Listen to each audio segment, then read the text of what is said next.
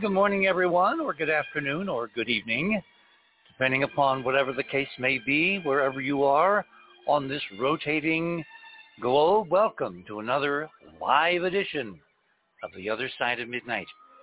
That magical time between dusk and dawn where, you know, context is everything. And it used to be said, and it obviously began way back when with Long John Nebel, who in part I have tried to model some aspects of this show, like the theme, which is the David Rose orchestrated version of the theme that um, uh, he used uh, when he signed on every night to his WOR radio show that went like for five hours. And when you're a kid, you know, living in New Jersey and you're under the covers with a transistor radio and mom doesn't want you to be up, wants you to be asleep and, you know, order and whatever. With four kids, they had to have order. And you spend a lot of the night listening under the covers to Long John Nebel. And you are introduced to a panoply of absolutely amazing, astonishing things that would never happen in daylight type stuff in the middle of the night.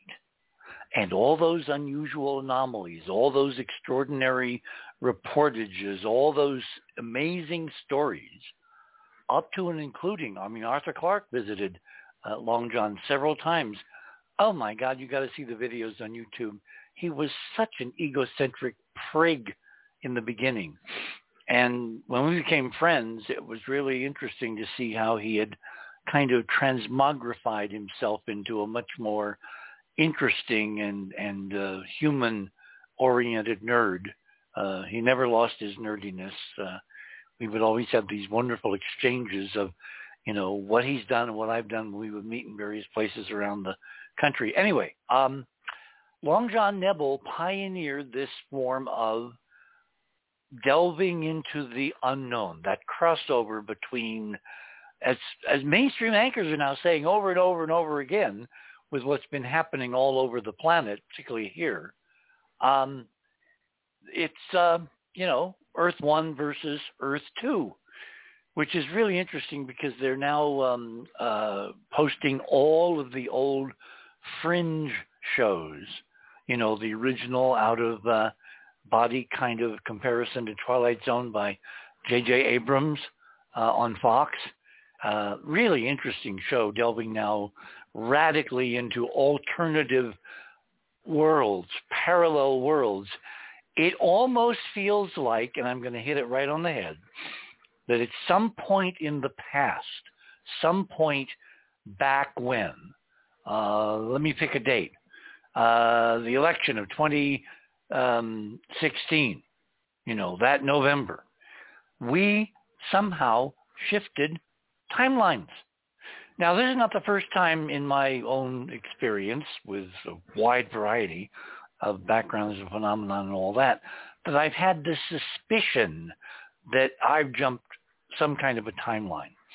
And then, of course, many years later, there came this whole thing about the Mandela effect, which is code for, in some realities, Nelson Mandela is still alive. And in other realities, like this one, He's not. Anyway, this parallel reality was dealt with very, very deftly and interestingly on this, this show Fringe. So if you want to catch um, HLN and tape everything, they're rerunning from, you know, the first episodes now again. I think it ran five years.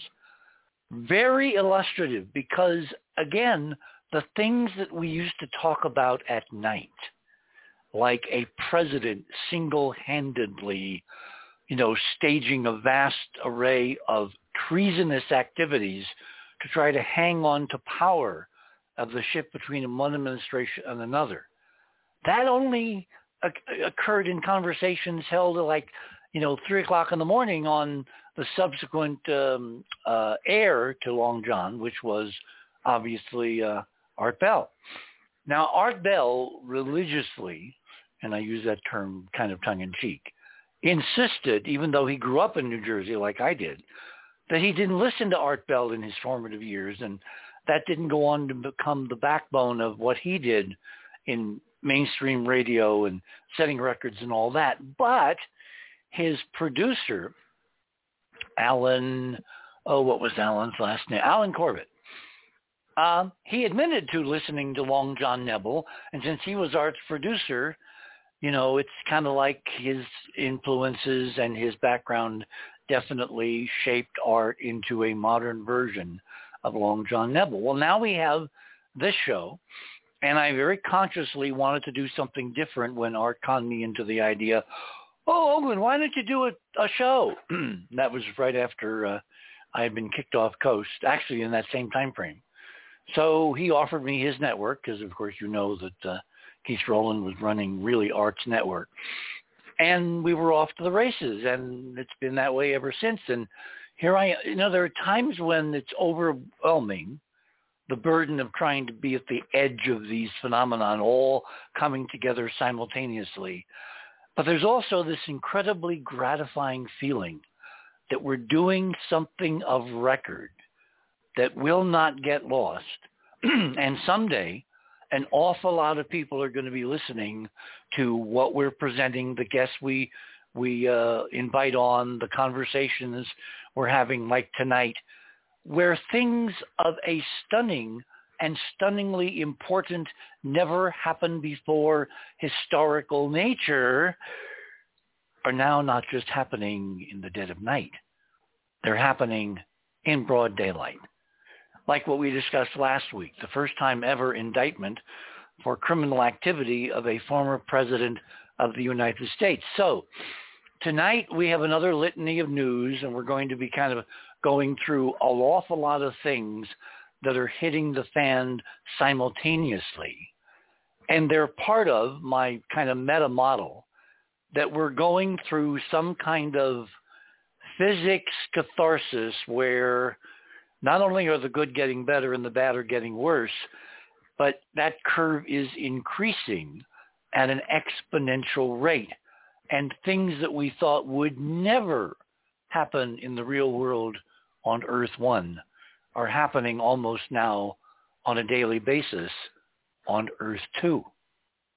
So have we all, or all of us who are listening tonight, have we all made this shift? Is the shift individual? Is it collective? Is it civilization-wide? Is it huge swaths of populations and nations on the earth? In other words, we haven't a clue how this might work, but we have an awful lot of people who are reporting this reality does not feel real. On that note, item number one, we have four more dead and 28 injured in another gun massacre of innocents. Uh, it's now happening like twice a week. We had uh, uh, Tennessee, and then we had you know Louisville, and now we got Louisville again, and then we've got Alabama, and it goes on and on and on and on because we are the only advanced nation on the planet that has something as insidious as the Second Amendment. So we're going to talk about the Second Amendment a bit tonight. We're going to talk about, of course, the First Amendment. And we're going to talk about the Supreme Court. Item number two, Amy Klobuchar, who is a uh, sitting senator, she is on the Senate Judiciary Committee because the Democrats, of course, with their majority, uh, control the committees and control the, the um, committee memberships. she is talking uh, in terms of Clarence Thomas's now disclosed lavish gifts from billionaire GOP donor um, Mr. Crow, Harlan Crow, that has now exceeded anything we could imagine because not only has Crow been lavishing half million dollar vacations on the uh, Thomases, both the Justice of the Supreme Court and his wife, but apparently they've also he also has been funneling money directly to the family, uh, buying uh, Clarence's mother's house, home, where she is still living at the age of 94. And I, I have such mixed feelings about this because it's nice to see that Clarence cares a lot about his mom. It's really bizarre that all he had to do to conform to the law is just admit on paper who bought the house. And in that same year, he admitted other gifts, which are required by the rules, but not the 130 some thousand dollars for his mother's property. And on and on, and it's, it's escalating. And of course, this is a fundamental, major constitutional crisis, no more, no less, alongside item number three, which is while all this is hitting the rotating kitchen appliance, we've got the $1.6 billion Dominion versus Fox News suit, the trial, which, no, it's not starting tomorrow. It was supposed to on the 17th start tomorrow, and a few hours ago, the uh, the uh, court announced in in uh, Delaware that the trial has now been moved to Tuesday, April 18th. And we should get a very interesting overview of how things are going to go even in the first couple of days. But this is really an unprecedented suit based on interpretation and judgment. That's what judges do, including Supreme Court justices. They judge based on incomplete evidence. They, they are supposed to objectively fill in the gaps in the law that allow existing black letter law to be fulfilled. And when you see one of the justices display such egregious aberrations and bizarre maljudgments for 20 years, two decades, a generation, you begin to say, well, what is the role of the court in the, you know, uh, checks and balances system of the founders? What is the role of a wounded court where one of the members is egregiously in violation not only of general ethics, but also of black letter law in the U.S. Code? Now, item number four, back to the Supreme Court. In the same time frame that there are all kinds of questions being asked of the court, because they have no enforcement power on their own to judge the Constitution, that depends on the executive branch and the uh, Justice Department, et cetera, et cetera, or on the legislative branch enacting new law that will conform to the Constitution that the court interprets. Well, the only power the court has is the power of persuasion and credibility. When most Americans, which they now have according to abundant polling, when most Americans do not believe in the objectivity of the current Supreme Court and its rulings, like in the recent Dobbs decision. There is very bad news up ahead for a republic based on three equal and checking branches. Item number five. Last week we uh, talked about this briefly because it's evidence again at the grassroots of uh, a lot of people not wanting to accept the status quo. And in the reddest of red states, uh, Tennessee, where two black lawmakers were thrown out of the state legislature for having the temerity to protest the death of three children and three adults at that school in Nashville. Well, they have now been returned through legal processes and they are fully filling out their terms as appointed legislators pending two new special elections, which will be held probably sometime in the uh, in the fall. So we come full circle. What did the Republicans do with their cockamamie stunt? All they did from the grassroots level up is make an awful lot of people all over the country and the world realize that politically, where we're basically willing to expel black legislators rather than deal with the real problems raised, again, by item number one tonight, there needs to be substantive change. And so all of these constitutional questions and competitions and direct oppositions are coming to a head in the same time frame that where we could say last week that was the week that was. Well, this week is almost, if not even more, um, uh, determinative, primarily because it is irrevocable now that Clarence Thomas and the third branch of the United States government constituted 246 years ago is not following the rules and is at the point of crisis at several different levels.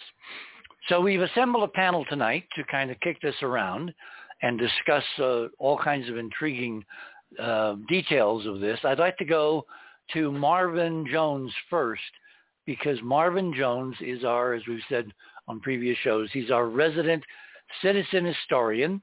He served in the U.S. military, worked in intelligence, um, had secret clearances. He is now retired, yeah, right, and lives in Western Massachusetts. It's his lifelong history and interest in history, however, that strongly continues. So, Marvin, let me turn to you first. How do we get into this pickle? What is unclear about the Constitution that allows a Chief Justice to, for a generation, basically get away with riding on the largesse of a very, very politically curious right-wing donor? First, let me correct something that you said. When I was on active duty, I worked in commo, communications. Oh, okay, okay. Yeah, yeah. That, Details that are important. Yes, yes, yes. Now, as to how we got into uh, this situation, uh, I'm going to have to give you a little bit of background on this because this is how, uh, from my studies, uh, this is a conclusion that, that I have reached. There are several factors that play into it. And the reason why we have this out of touch court, and in one of my articles I, I, I called it the imperial court. The reason why we have, have it goes back to two elections. The first in 2000 and the second in 2016 both of which involved having a candidate who did not have the popular vote being installed at 1600 Pennsylvania Avenue. Now, I know that some people uh, talk about uh, the Electoral College being such a problem, and as it is being used, yes, it is. But what the Electoral College was actually set up to do, primarily two things. First, popular choice. Second, national security. Popular choice speaks for itself. The problem at the convention, and Madison uh, pointed this out in the Federalist Papers, was that they could not uh, come to one uniform rule for voting. And so the the voting as, as it came out of convention was based on those who could vote for the most numerous branch of the legislature in each state. So essentially the House of Representatives in each state. And the national security aspect came in through the fact that through Madison's studies getting prepared for the convention, the one thing that stood out for the failure of the ancient republics was foreign influence. And one of the things that the uh, electors were uh, supposed to do, and Hamilton has this, uh, well, I won't, I won't go into the quote, but he, he was pointing out how if the electors found out that there was a problem subsequently uh, uh, uh to election day, uh, they they could, with better information, go to uh, another choice. As in, if someone had uh, been under foreign influence. Uh, because in that uh, uh, passage by Hamilton, he talked about that that would be the way that a foreign power would like to get its hand on uh, activity here. So I say all of that to say this.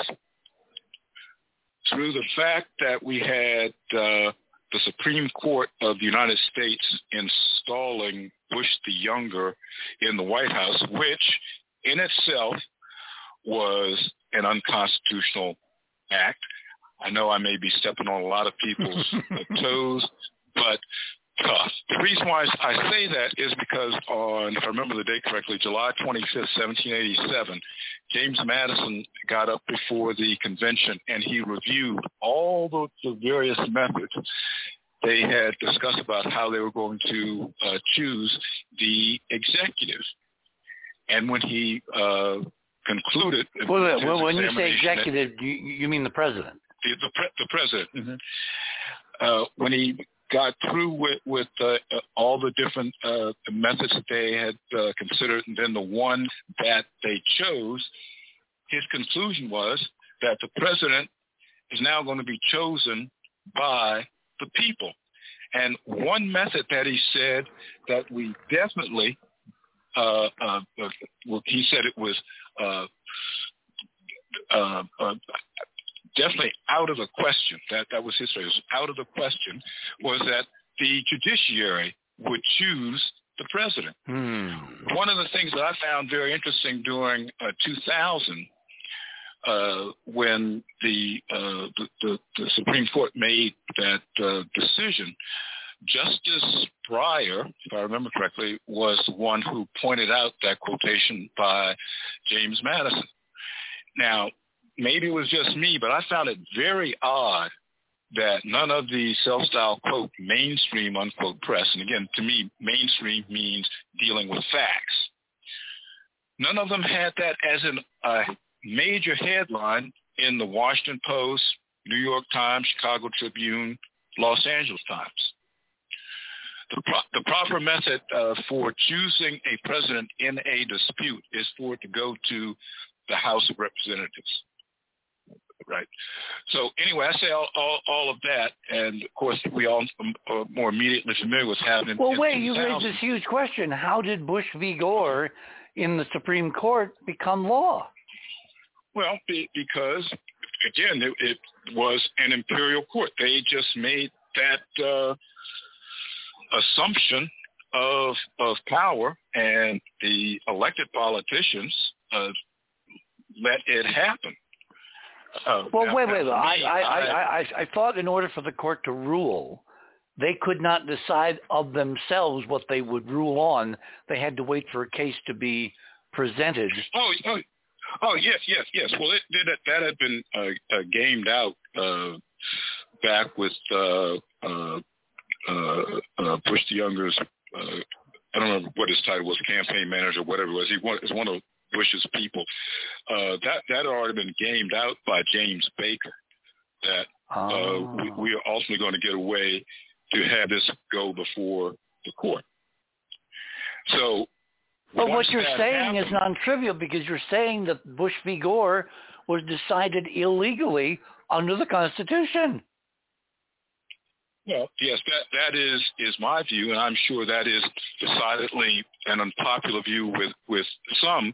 But for me, when, when I said "So help me God," I meant that, and I, I said that if I'm going to end up getting shot, stepping on a landmine, or, or or strafed or bombed by an enemy fighter or or something, I'm going to know the reason why I am doing this.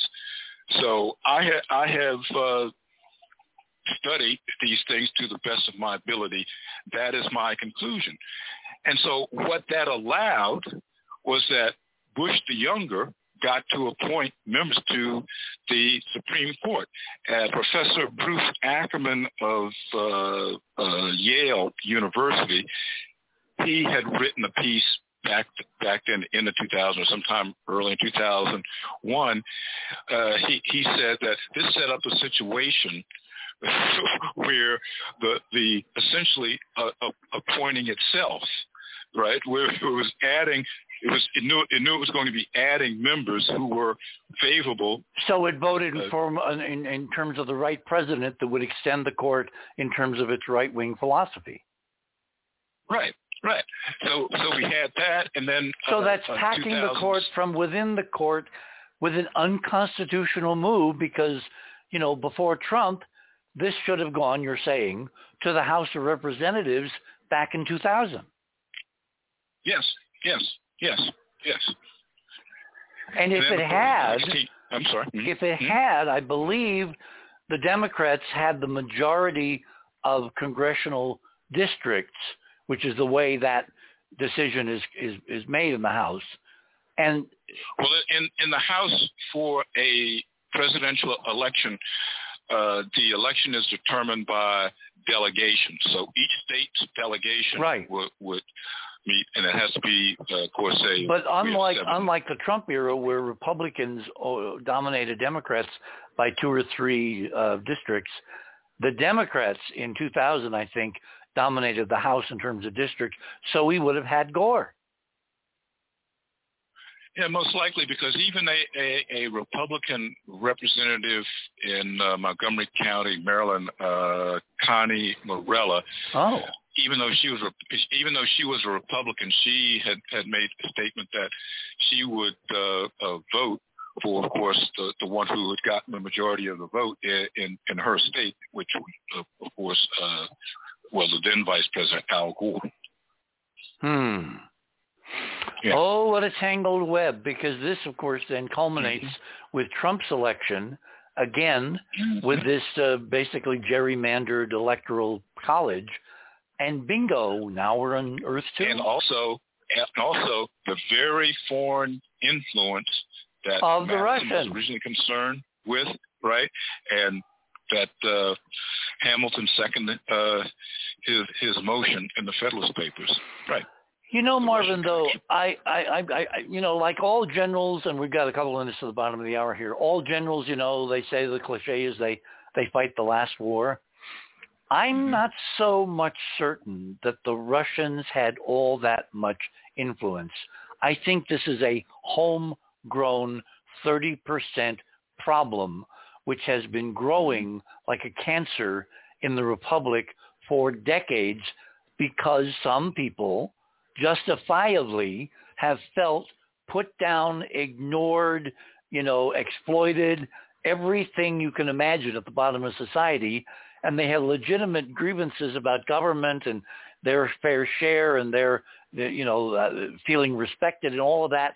And they chose, because in part they were manipulated into choosing the wrong guy to be their savior, their, you know, knight on the white horse but their mm-hmm. but their their yearning for that kind of redress of grievances goes all the way back to Jefferson. It just was never acknowledged even by the Democrats.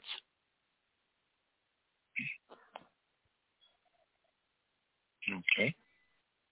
Big silence. Okay, just as well. We're at the bottom of the hour. Well, I was trying to give you the break for the to, to give you the chance to pass a break. well, we're at the bottom of the hour, so I'll tell you what. We're I'd gonna... like to respond to that. Yeah, by all when, when we come back. Okay, you're on the other side of midnight. My name is Richard C. Hoagland, and what we're doing is, uh, I think we're doing it properly here, is we're we're talking tonight about the all the major crises hitting the constitutional fan who are in fact, uh, you know, causing parallel lines of confusion and even a very fundamental distrust of the validity of the decisions of the current court, which has only been exacerbated now by by uh, you know really bizarre um, activities on the part of one of the justices. So Okay, my switches here do not seem to be functioning properly.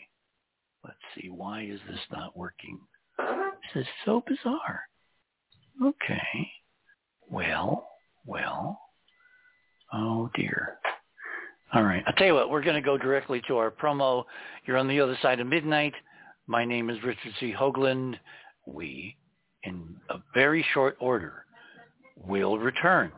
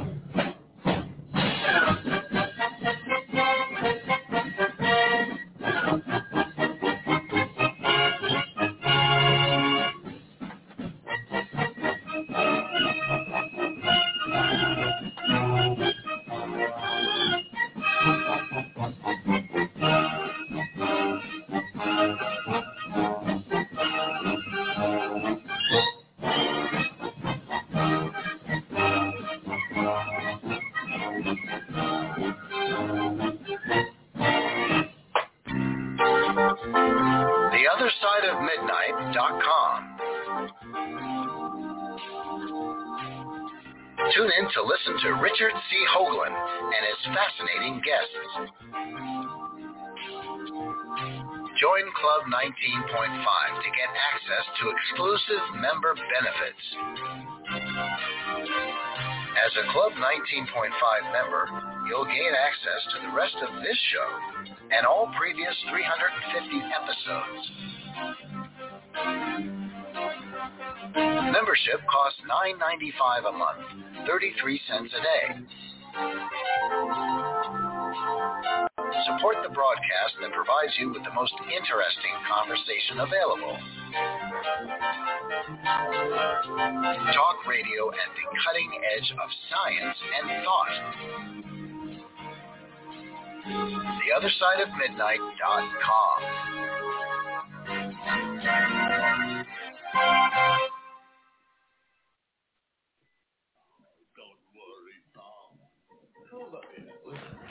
other side of midnight.com. I'll get Adams to write it. I don't know. He had a funny look on his face. He always does.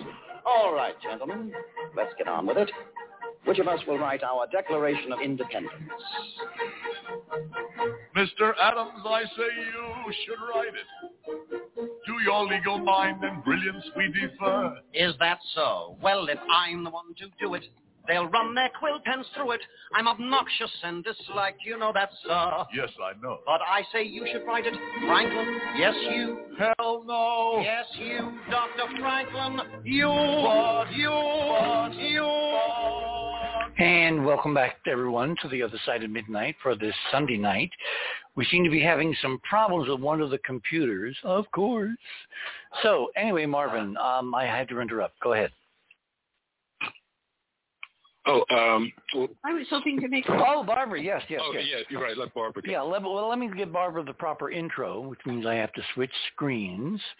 Okay. I mean, you don't remember it after all this time. There's too much. It's, we need to reduce these to just a couple, three lines.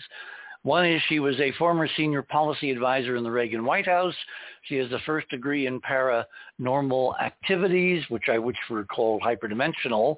And she was a member of the Naval War College in Annapolis, writing for many, many years, and has all kinds of interstitial information, which is why she's on the other side of midnight so often, and she has something appropriate for this.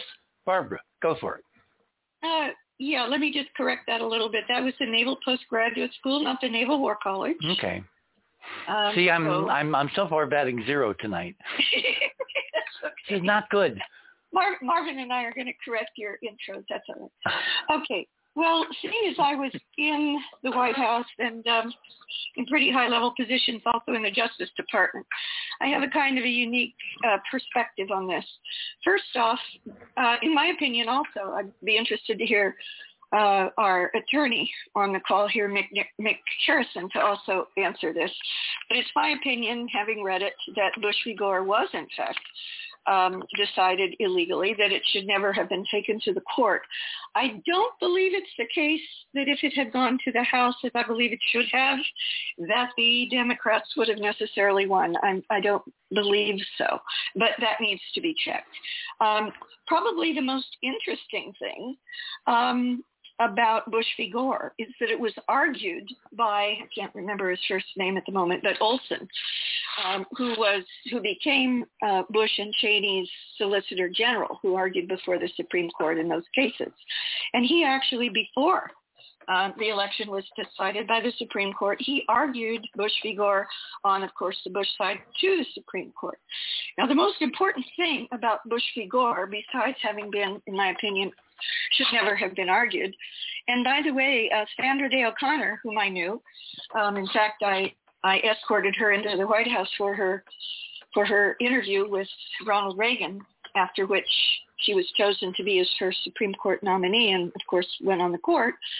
Um, Sandra Day O'Connor, after she unfortunately voted um, for Bush, the Bush side and Bush v. Gore. And later she went public saying that she had made a terrible mistake, a terrible mistake, and you can read about her reasons for saying so, which were legal reasons. Um, but the most important thing to me about Bush v. Gore is that when Bush and Cheney took the White House, it wasn't too long after that, as I recall, it was in December, uh, because after they took the White House, the New York Times and the Washington Post, it was called the New York Times Washington Post Consortium of these major news newspapers. And there were some other mainstream media um, plaintiffs as well. Uh, they got uh, they got permission to do something. Uh, they got permission for the votes in Florida to be recounted. And what's fascinating to me is that it should have been banner headlines around the world, but in late November or into December of 2001, it was announced the results of that um, Washington Post New York Times consortium recount of the votes in Florida showed absolutely hands down that Gore had actually won. So here you have a constitutional crisis on your hands where the whole world knows that basically uh, the two men in the White House are there illegitimately.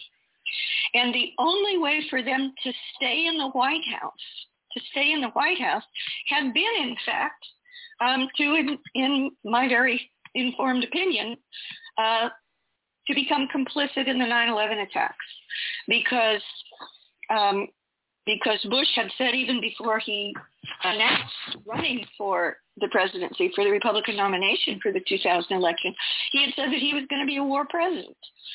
And if there is a perceived war, you don't change administrations.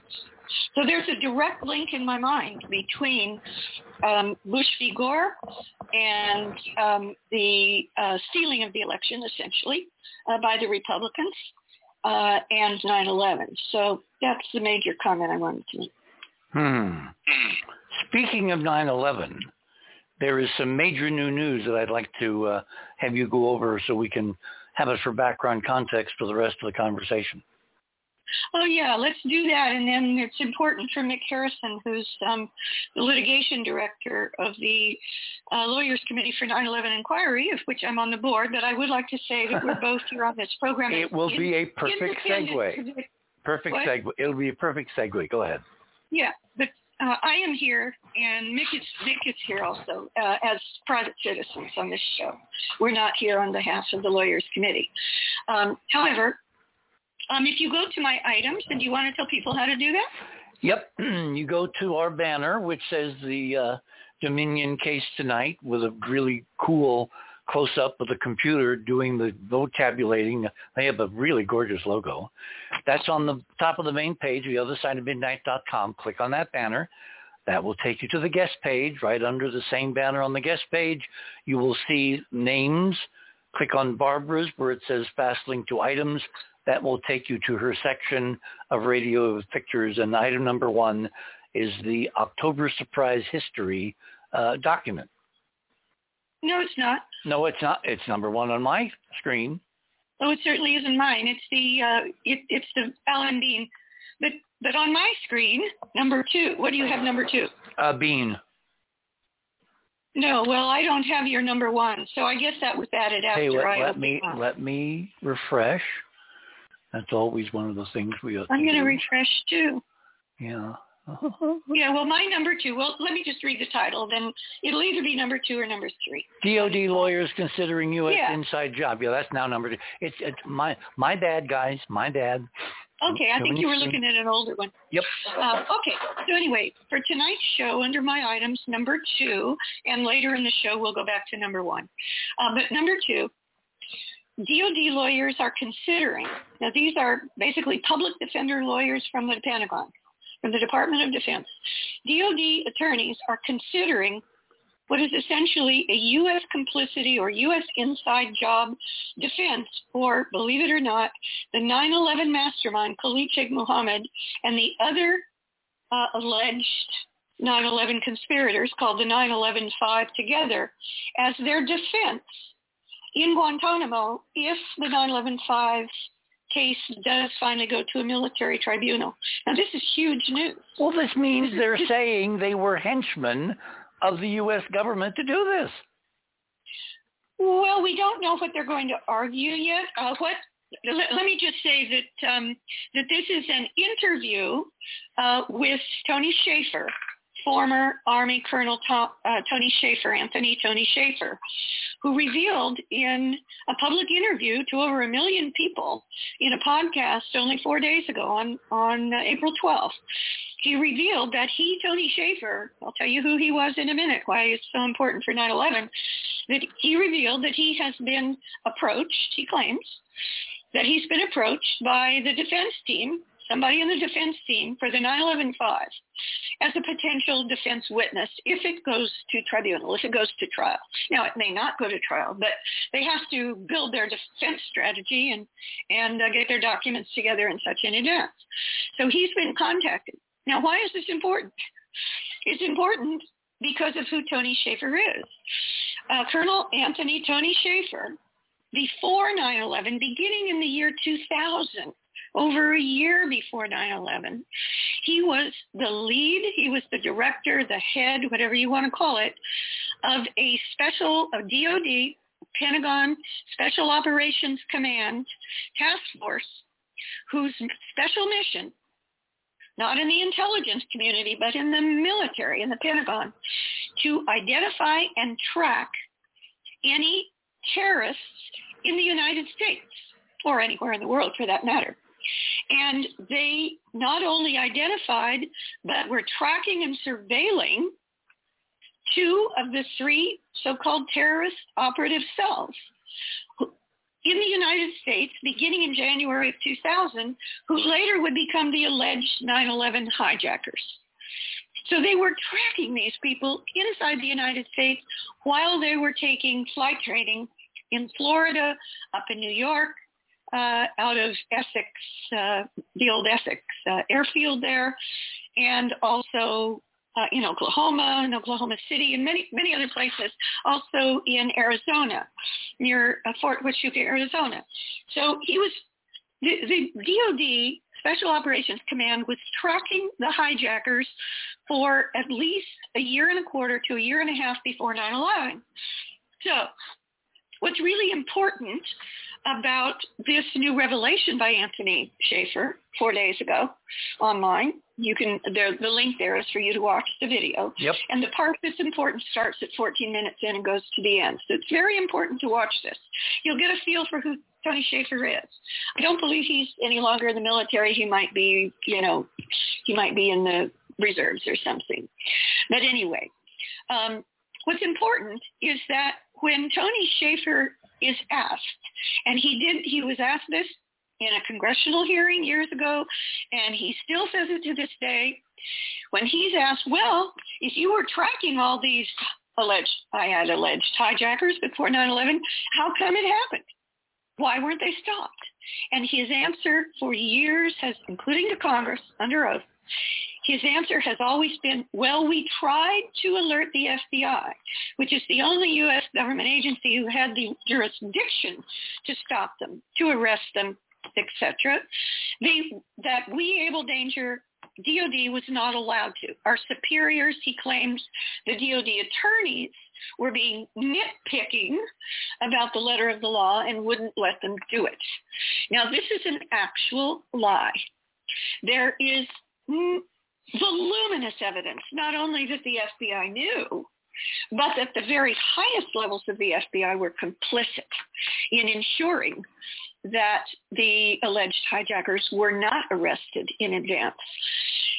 So anyway, um, this is just this has just gone forward, and my my item number three is very important because it is an affidavit that I've personally done um, or asked for by a very important 9-11 witness named Francis Gregory Ford. He goes by Greg Ford.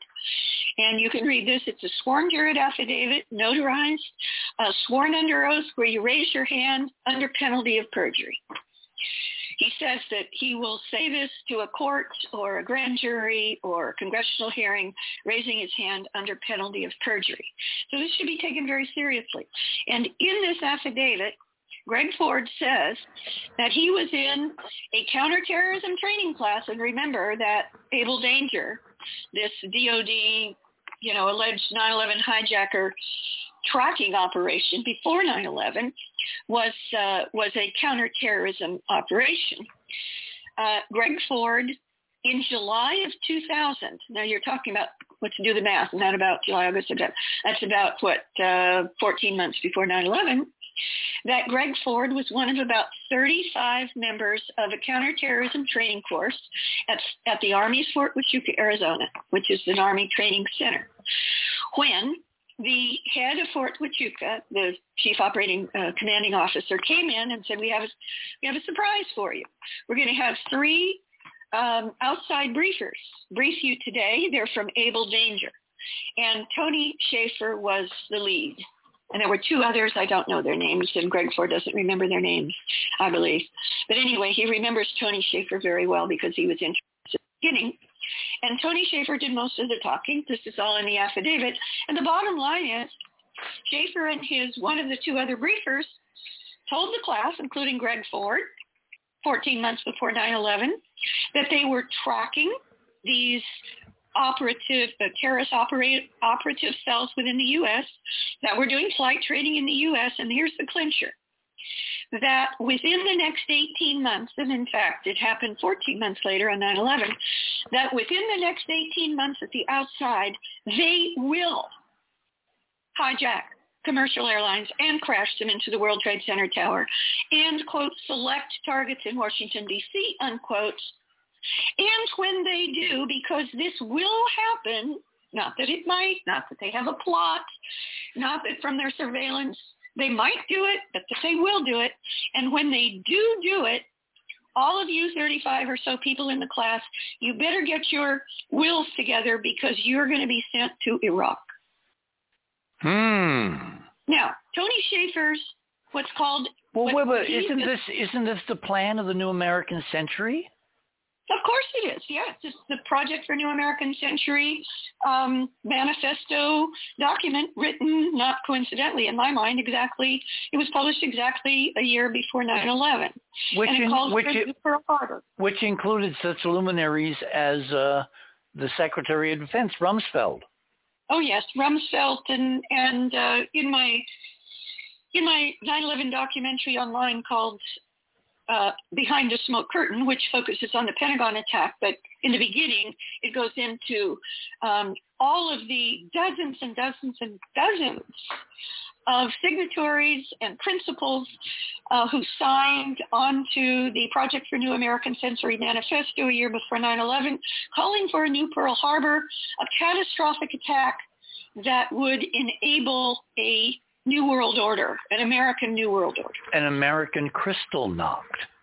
An American, well, yeah, there's a way to think about that because the Pentagon attack was a was a lot like uh, you know the Reichstag fire, and the uh, the Patriot Act was a lot like the Enabling Act Yep, that yep. they're used uh, uh, put into effect immediately under the pretext that communists had attacked the, the Reichs the Hmm. Reichstag. So so anyway, the important thing here there are two there are two things that are linked together here, and then I've got one other, uh, both 9/11 related, big time.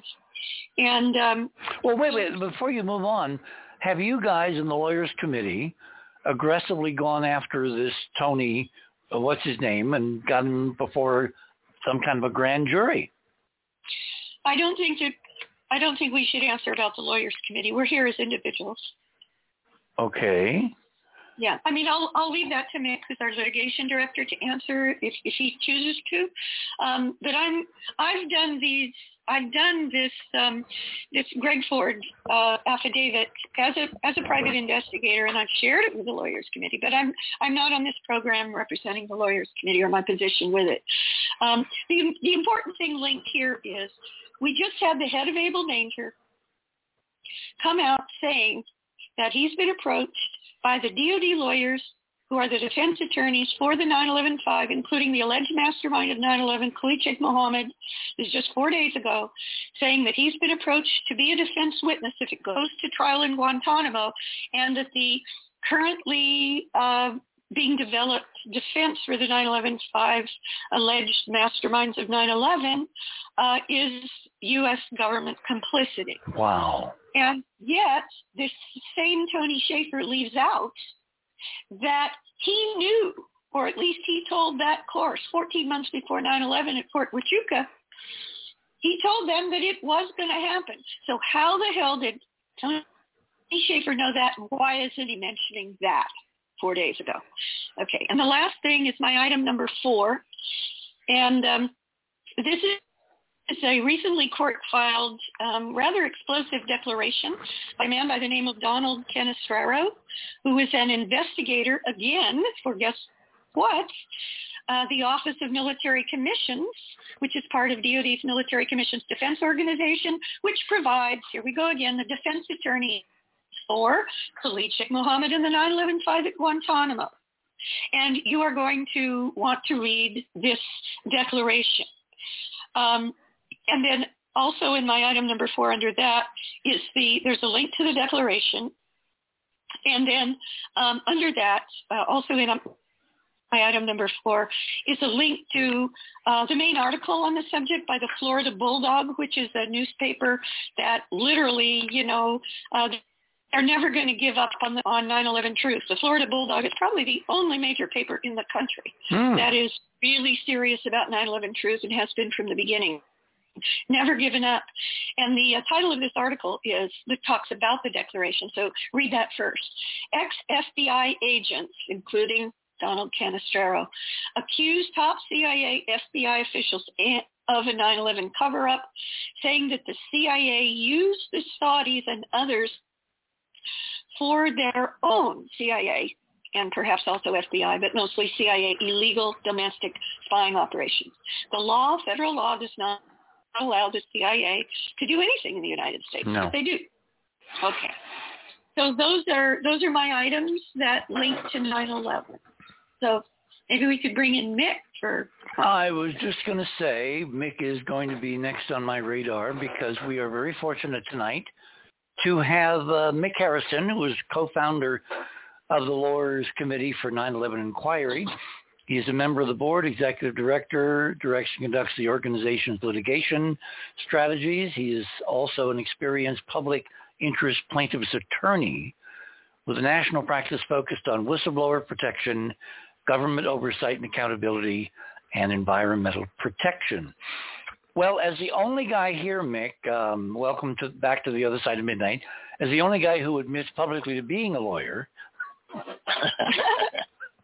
um, what I wanted to curse tonight about was how all of these simultaneous constitutional crises, and I look at the Fox Dominion suit as a crisis, but in a very weird kind of positive light because if Dominion wins, and, and in essence they've already won in pretrial rulings, so we're now arguing about the amount of money and the, the malice and, and you know that, and with all these emails and texts from inside, which have been released in pretrial motions, we've got a pretty good uh, feel for how this is going to really go against Fox. And the lawyers today apparently tried to write a 65-page brief quelling the, the Judge Davis's real disgust and, and anger at the Fox lawyers apparently retaining crucial evidence that should have been shared with Dominion in discovery.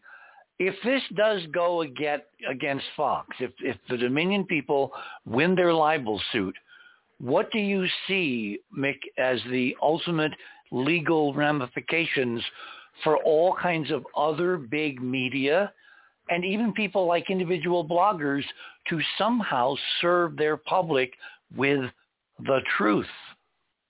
It's a pretty good question, Richard.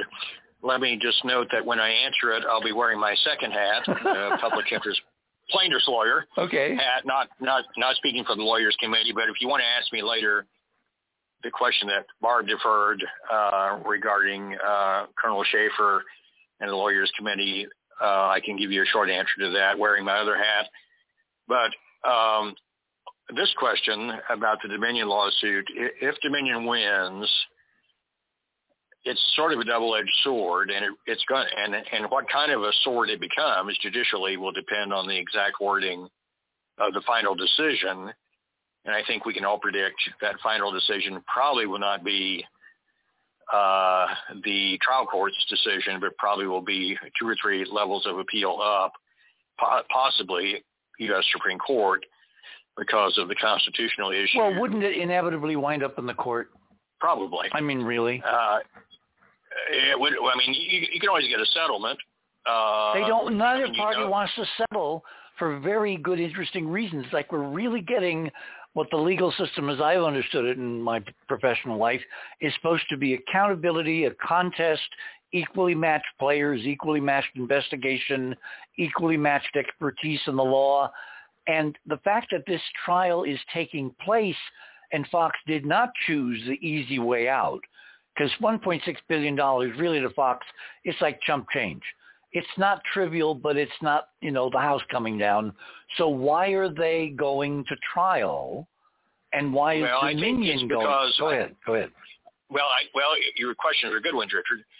Um, I think both sides have a certain level of confidence in their ability to win. Uh, Fox is likely concerned about a change in the law. Um, I mean, the, that concern cuts both ways. If they were to lose the suit, then they're going to have to live by whatever that rule is that's set in this case about you know restrictions on the press and since uh, New York Times versus Sullivan back in '64, whenever it was, Supreme Court made that precedent-setting decision, which actually recognized even longer history that essentially First Amendment rights in this country are have been held pretty sacred by the courts for good reason, and that includes the rights of freedom of the press. And so the courts have been reluctant to to limit what the press says, particularly in terms of uh, you know defamation, and damages, uh, liability for saying something embarrassing about a public official. Normally and historically, the press has gotten by with that, and Fox is the extreme example. I think it's fairly safe to say. And and they've been challenged on it now by Dominion. They've gotten by with it for a long time regarding other parties, and this is uh, you know the time they've been called on it. Dominion has the resources to call them on it. So Fox has a reason to settle, I think, because if they settle, they won't get a change in the existing legal precedent. But if they litigate it to a conclusion, they risk getting a change in the existing legal precedent. And I think what that change is likely to be is a refinement of and a clarification of the rule about when you actually can get damages from a news agency when they when they knowingly put out false information. You know that uh, what you reference the uh, the legal standard where you you know the the uh, information is false or you act in reckless disregard of it. Hmm. I just think, you know, think just from my own experience at the uh, at one of the major networks at CBS, where I got to see the inner workings, um, that there's nothing trivial about this suit, and we've never had the interior CAT scan of all these texts and emails and correspondences and all that. Well, I'll tell you what, let's hold it right there.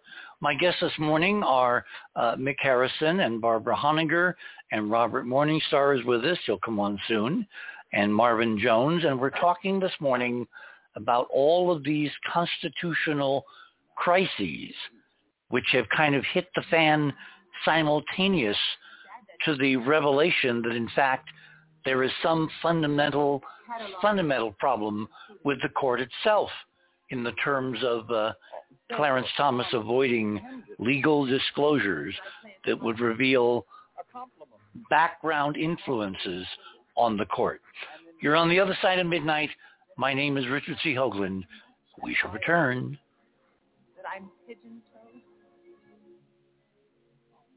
Oh, now there you have me, Abby. I'm afraid you are pigeon-toed. Please, come to Philadelphia. Please come. Oh, thank you, John. I do want to, but you know now it's not possible. The children have the measles. So you wrote. Tom and little Abby. Only now it's Quincy and Charles. Appears the farm here in Braintree is failing, John. The chickens and the geese have all died. The apples never survived the late frost. How do you? The other side of midnight.com. Tune in to listen to Richard C. Hoagland and his fascinating guests. Join Club 19.5 to get access to exclusive member benefits. Listen to past episodes anytime on any device. Search the archives of over 180 episodes.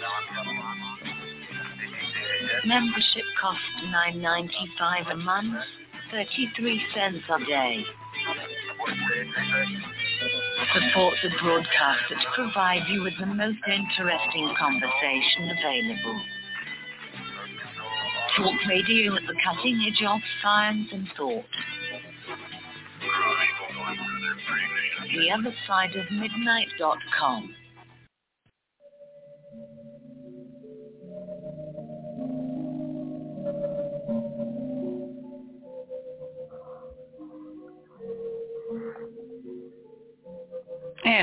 welcome back, everyone, on this Sunday night, April 16th of um, 2023. We're discussing the American Constitution tonight and all the various problems which have kind of all hit the fan simultaneous. We're currently talking with um, Mick Harrison, who is one of the co-founders of the Lawyers Committee for 9/11 Inquiry. Both Barbara, who is the chairman, and Mick, who is on the on the board, are not speaking officially, of course, tonight for the committee, but for their own individual background in government and legal expertise. So, um, uh, Mick, please continue. So the you're asking about, um, you know, the issue of whether there might be a settlement, or I, I made that observation, and you were thinking this might be a sort of a battle to the death by two equally matched opponents, which is uh, an interesting observation, and I think it may be that as long as both sides don't find a reason to settle. But you know, Dominion, I think, is in this probably for da- money damages, and I, I'm sure they don't want to be uh, defamed again. But I would be somewhat shocked and amazed if this type of history ever repeats itself anytime soon for Dominion. But so they, you know, if Dominion gets to the point where Fox offers them significant money, uh, they might consider a settlement. If Fox gets to the point where they don't want to take the risk of precedent they're going to have to live with for the next, you know, 30 years on limiting what I would consider their normal modus operandi, which is to me essentially propaganda, that they might decide to settle. So I'm not convinced yet this is going to be a battle to the death. It might turn out to be, if it is that, it's probably going to go to the U.S. Supreme Court, as you mentioned. Hmm. There are some journalists who have been very apprehensive of the idea of, you know, the suit in itself as an abridgment of the First Amendment. But, but when did the First Amendment give people the right to deliberately and consistently lie and do it for Yeah. month after month after month and do it for both financial reasons admitted in all these pretrial, you know, emails that have been released by the court. In other words, it seems to me in Judge Davis's ruling that that Dominion was, uh, you know, grievously lied about, that there is no Right. fact that we're we're we're beyond are they guilty? It's now what are the damages going to be?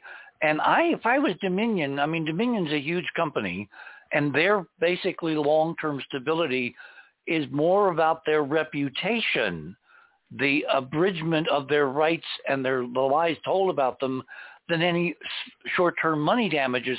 Because in the long term, if Americans don't believe in the electoral system and in the Right. integrity of the company's proceeding, they don't have a future.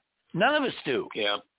So Good I point, have, Richard. I, I have a much more interesting feeling about Dominion's management. I don't think they're in it for the money. I think they want to hold Fox's feet to the fire and make them admit every half hour to their audience, we lied to you. We lied to you. You know, We lied to you. you could well be right.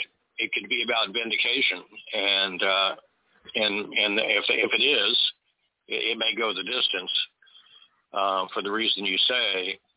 But in terms of your question about, you know, since when has the uh, Constitution allowed people to lie through their teeth blatantly, knowingly? I don't think it ever has. I don't think the courts have ever said it has. We just haven't had this sort of extreme So, test. so we're in the twilight zone over on Earth too. Wow. I'll leave that to you, Richard. okay. Hey, I want to bring in Robert May- may Morning. Yeah, yeah, sure, sure, sure, Barbara, sure. Go ahead. Yeah.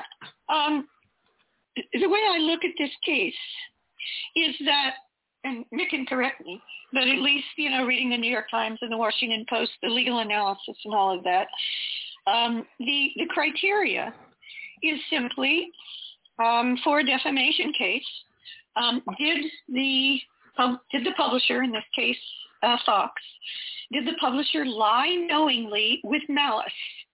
So so what's important here, I think, is with malice. Um, Well, then, oh, hang on, hang on, hang on. How is malice? De- de- de- how is how is it described? How is it identified? Because it seems it's a little different than everyday normal malice, where you hate someone and say bad things about them to cause terrible injury. Well, it It depends. is. There are different criteria for public persons um, versus private citizens. But the point, the only point I want to make here is that the way I see it, um, there's never been a case where there's been more inside proof that they lied knowingly, repeatedly for a very long time. No question whatsoever. So the way I read the law, anyway, um, I don't see there's any way that Fox can win. I am a little concerned about it. Uh, Danny Sheehan is a 40 or 45 year friend of mine, and he was one of the attorneys who argued uh, New York Times versus Sullivan, which this case, depending upon how it's how it's uh, finally decided, uh, could be an arrow in the heart of uh, New York Times versus Sullivan, which basically gave an effective immunity to people like Fox up to this point, but they've really gone too far. So it just seems to me that if I, I think that Dominion's going to win, and if Dominion, because they've got the proof, and if Dominion does win, I think that what that will mean for all, not just not just Fox, but all media, probably alternative media as well. Exactly. It's a major watershed event in the First Amendment in terms of big organizations. Well, any organi- any any public of, of information will simply have to keep records of their due diligence. That will protect them in court. Yep. And Uh, they should be doing that anyway. Yeah, uh, Mick, uh, come back with, with why this is not, I hate you, I hate your guts, I'm going to say all terrible things about you. Right. So in everyday life, we think of malice as, you know, really negative um, emotions and a desire to harm. Under the law, it's defined simply as knowingly um, making the false statement. The implication is, without it being explicit under the legal standard, that you're knowingly putting out false statements because of a desire to harm, but you don't have to prove to win the case a desire to harm. What you have to prove is the knowing element of the false statement, and you can do that by showing either actual knowledge that the statement was false or acting in reckless disregard of the truth. And that alternative definition of knowing is going to be a real challenge for Fox on the facts that have been disclosed. That's why I think this is a landmark case which is going to affect the future of the First Amendment in a positive way. Because one of the reasons we're in this terrible political crisis tonight is that nobody knows who to trust. Nobody knows who to believe. I mean, I worked with an incredible amount of uh, uh, awe and, and uh, pinching myself every day for the most trusted man in America, Walter Cronkite. How did Walter get that reputation? By not lying to his audience, even when it would have been more politically, um, shall we say, desirable at certain elements in uh, CBS. So to me, this is a course correction of a drift which has been going on far too long And I think Dominion has the bit in its teeth and it knows it can become historic and also assure the integrity of the electoral the electoral process and the company as part of forcing Fox to admit we lied. You could be right. So you're not a betting man. well, I, have given up predicting outcomes in litigation. Let me say that. Um, there is a chance that Fox could win this. I think their their work is cut out for them.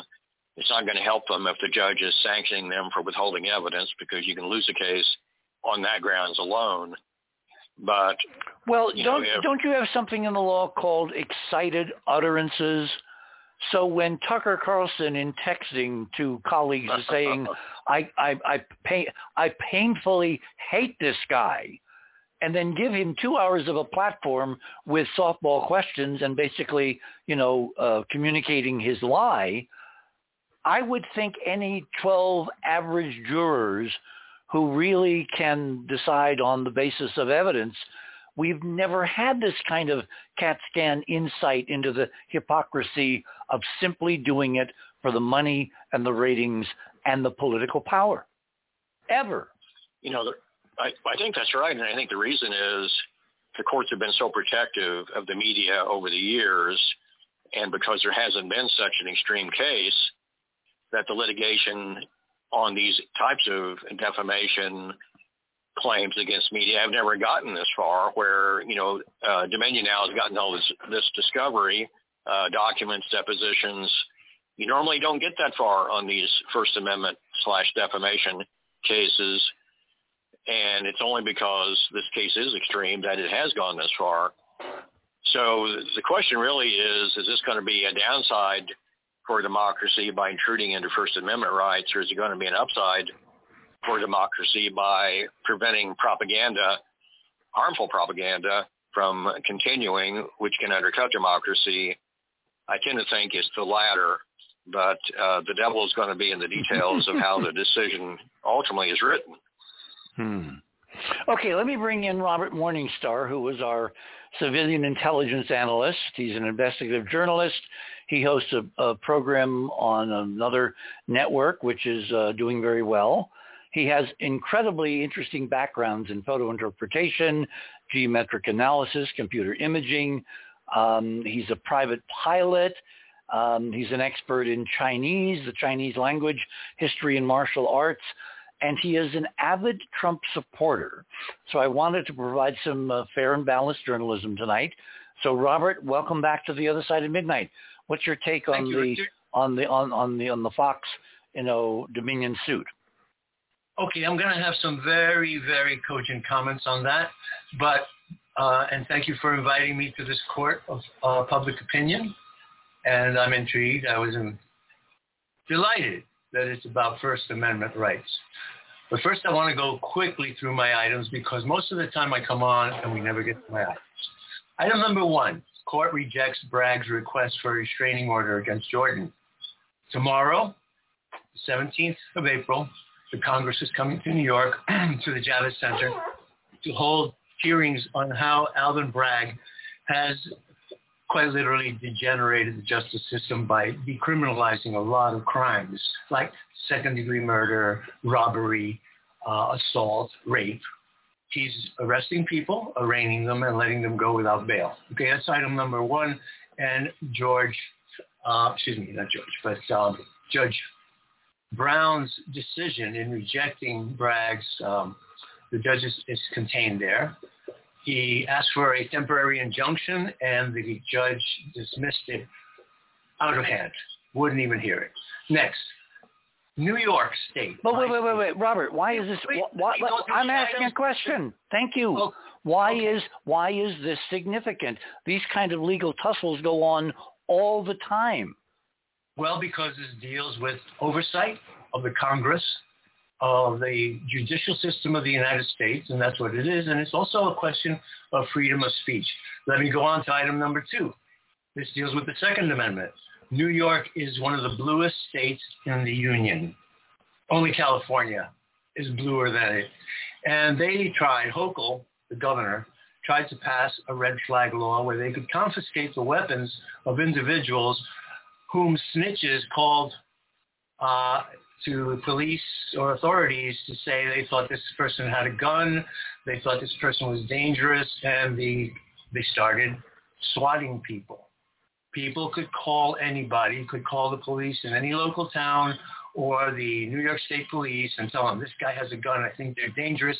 And they were swatting people. They were even swatting schools. They were running into schools where a fake report of guns and a loose shooter was being made, and they were shutting down the school, terrorizing the children, and showing up.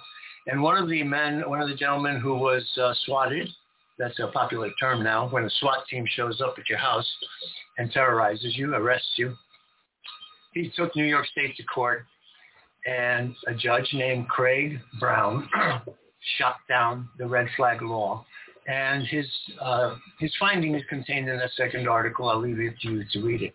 Thirdly, warning from Vietnam veteran and financier Robert Moriarty. We are going to see changes, 50 years of change in the next few months. Now this deals with what is really happening in Ukraine and the leak that happened, the Pentagon Papers leak. Robert, what does this have to do with the Constitution and the items tonight? Well, it has everything to do with the Constitution and the right to know the truth the, the fellow who le- leaked the documents, the Pentagon documents, is being framed, and that's what Moriarty says. Because among those documents was a CIA document of the highest order, top secret ultra, which is not even it's not even We're talking about this New England National Guardsman, this airman, yes, who was a yeah. technician who put these doc who put these documents on the It's a man, Jack Teixeira. It's a man. Okay, Okay. I, I said person. I didn't, you know, I didn't. I heard you say woman. All right, let's go No. I did not say woman. Okay. All right. Number four. Trump addressed the NRA convention in Indianapolis, and he addressed the subject of First Amendment rights and Second Amendment rights. And I want to remind everyone that the NRA started was started by white people who bought guns to supply them to Americans, black Americans, to defend themselves against the Ku Klux Klan. And that traditionally, the Democrat Party was the home of the Ku Klux Klan until 1964 when Lyndon Johnson warned them all to bail out after the killing of uh, a civil rights worker down in South. Fifth item, a movie's coming out and I appear in it with Jim Marrs and Linda Moulton Howe. It's called UFOs, the CIA, and the JFK assassination. And a little treat for everyone else, including Richard. Alaska Secret Pyramid with Richard Hoagland. He made this film several years ago with Sibella Clare, who's the producer of UFO, CIA, and the JFK assassination. And item number four is my interrogation of an artificial intelligence machine, which I think you'll get a kick out of. Robert Morningstar interrogates It's Chad so G. Star Trek, Robert. It's so damn Yeah. Star Trek. Well, folks, I warn you against artificial intelligence, and I've been doing it for more than a year because I caught artificial intelligence cheating at chess. Okay? Now let me go back. Sounds very human to me. Right. Well, uh, you know, people who cheat at chess get their hands cut off in some countries. Anyway, I want to go back to the analogy of the court of public opinion. And I want to bring up a point of order, Richard. And I'm going to tell you right now, you're running this court of public opinion as judge, jury, and executioner. and my point of order is that you have accused Trump of treason and insurrection, and I would remind you that his second impeachment trial acquitted him of those charges. So please, Yeah, because my- of political cowardice. Come on, Robert. Let's not Well, re- Rich- let's not Richard, recite old things. they call the Please, please. But let's not let's it, not Richard. recite You're the one who brought it up. How Yeah, but- yeah, but say it's- that? because it's You're the truth. It's out there. The House the House committee is what who accused initially, based on evidence of Trump witnesses, the president matter. of treason. his trial. He had his trial and he was acquitted. Okay? No, he had a So- trial in the Senate. That's Yeah. not that's not a criminal trial. That's it doesn't lying matter. up That's ahead. The, the, pla- and he's not going to be tried in any uh, court for this uh, bogus uh, charge. I think okay? we're getting a Well, little far afield of Okay. Anyway, I, I urge you to listen to Trump in item number four. I listen to him a lot. I find him fascinating. He's fascinating. Absolutely He's- fascinating. And look, I'm telling you, this thing is blowing up in Bragg's face, and he is uh, he has done more for the Trump campaign than anybody could imagine. Now, let me jump to Dominion. I think Dominion set a trap that that they have walked into, and it's a bear trap of their own making, because unbeknownst to the majority of American people, that entire election was monitored by the United States Army and the Director of National Intelligence and some other things that have been withheld, and I, I think that it's going to go to trial, are the data that shows that data was being transferred via satellite to CIA stations in Europe where very rapid artificial intelligence calculations were being made as to how many votes were needed to make sure that Trump was defeated. Another interesting little piece Hang of on, evidence. hang on, hang on, hang on. We I'm have hang on, Robert, please. It's a back and forth. Come on. How come then we have a tape from Rudy Giuliani when Bartiromo um, asked um, Giuliani, "Do you have evidence of key Dominion violations?" Or I think Pelosi came in there somehow being involved, and he says right on tape, "No, no, we have no evidence." I mean, how do you get around the guy in charge of the campaign for the president to keep He him elected? How do you how do you reconcile these background tapes with the public posture Well, of Fox and and uh, uh, Giuliani and and the other folks? I can't speak for Giuliani's strategy, but I know that this evidence is in and they've had it and they were keeping it quiet. But one of the most interesting pieces of evidence is a videotape that a viewer was videotaping the screen on CNN and the numbers. And in 10 seconds, there was a drop of 20,000 votes from Trump that appeared as an increase of 20,000 votes for Biden. Now, you cannot say that you were that he lost votes. He had, let's say, six uh, 640,000 votes in a particular state, and I remember the number. And then in the next instance, Robert, Robert, look, look the, the, 620 these- are these are in the weeds details. No one's following. That's well, why. That's why. That's why we're going to have this trial, which will some of it's going to be there. which will hopefully, hopefully it will. But let me ask you a very important question. Okay. The judge has already ruled. Judge Davis has already ruled that Fox lied about Dominion. Lied about Dominion. Case over. I don't see how you can do that without the trial and the evidence having been presented. because of the tre- pretrial motions and when when both sides asked for summary judgment they asked him to make the judgment both of them concurred we want you judge to basically vote for our side and kick out the other guy and that was not his only two choices it, it's not binary he Yeah. took some elements some elements and so we're now going to have a trial about the elements he did not decide, but the truthfulness of Dominion versus the untruthfulness of Fox has already been decided. It's on the record. Fox lied. Did you use that word lie? Go read the transcript. Well, just answer my question. Yes. Did he yes. word lie? Yes, of course. Okay. All right. Then I'll accept it from you. Well, I don't I accept it from me. Go and check out the transcript of his ruling. I Oh, think I've got last Friday. I think it was last Oh. Friday. I got more important transcripts, including Barbara's transcripts about what she's addressing.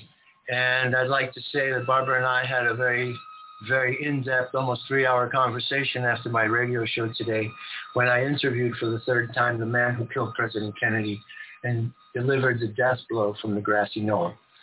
And the big mistake that everyone is making on this program and everywhere else is thinking that we have been ruled for the last 30 years or more by a two-party system. We were taken over. George H.W. Bush took over the United States completely during his presidency. He had a crow presidency with Clinton. George H.W. Bush was a partner with, with Bill Clinton in drug running operations that were bringing in tons of drugs into Mena, Arkansas. And they had it out. And Clinton's administration was an extension of the Fourth Reich plan for a new world order. There's no difference. To say that we have a Democrat Party and a Republican Party is superficial. The deep state has been controlling every election in this country since at least 1998. And the proof of it is that well, wait, wait, wait, wait, wait. Then how in 2016 did Trump sneak by? Because he outsmarted them. Or is he, he part of the plot? Oh, right. Well, you're right. Remember, There's he a, had he had Hitler's faction. he had Hitler's book on his bedside table, according well, to so sworn testimony. It happened in my library. Does that make me a Nazi? Do you read it? So. Do you read it every night, like she said you you? You're going to tell me. Look, you're not going to tell me that Trump read Mein Kampf unless you were in his bedroom. You can't make that statement, okay? So Marla Maples. You're just Marla Maples testified. I think it's Marla Maples testified yeah. in court about No, it this. was Ivana Trump. Oh, I'm sorry. Okay, thank you. okay. But it is All right. part of a court record under perjury. Under perjury. That's why we have a judicial system based on counter forces and opposing attorneys and representation and the law underneath. This is why I'm so delighted this stuff is finally reaching the courts and everybody's watching. But I'm telling you, I've read Mein Kampf. I don't think it's a crime to understand how that guy thought. And I don't think it incriminates a person as a Nazi any more than reading Marx and Engels making me a communist. You have to understand what the how Robert, enemy come on. These are exaggerated comparisons. You're no one, one, no one has ever accused you of being You're the one who brought up because it's part of a pattern of philosophy. And when you look at Trump's Well- actions, they conform exactly to the bigger plan. Anyway, Yeah, can I just point out that you're actually agreeing with each other that Trump is probably still part of the Fourth Reich plan? I agree with that.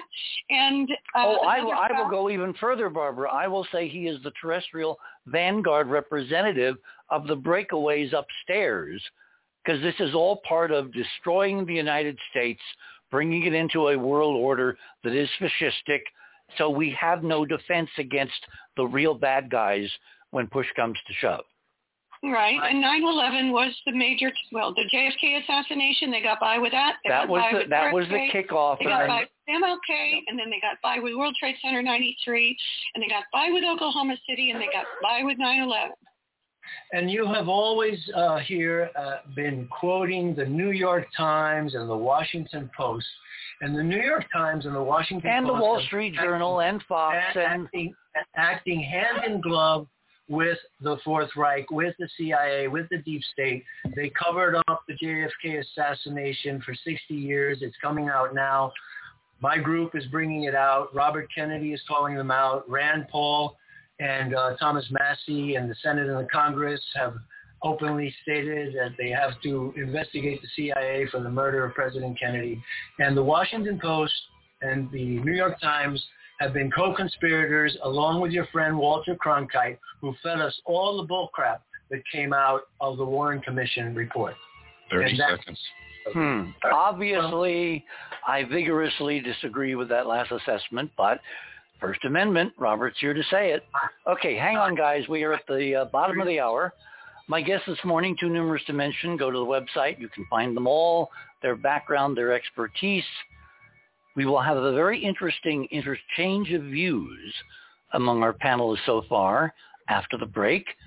And then Georgia Lambert will join us and we will raise the conversation to a hyper-dimensional level. You're on the other side of midnight. It's Sunday night, uh, April 16th. We shall return.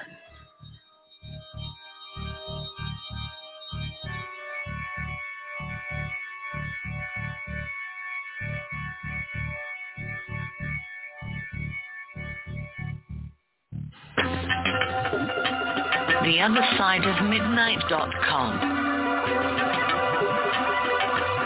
Tune in to listen to Richard C. Hoagland and his fascinating guests.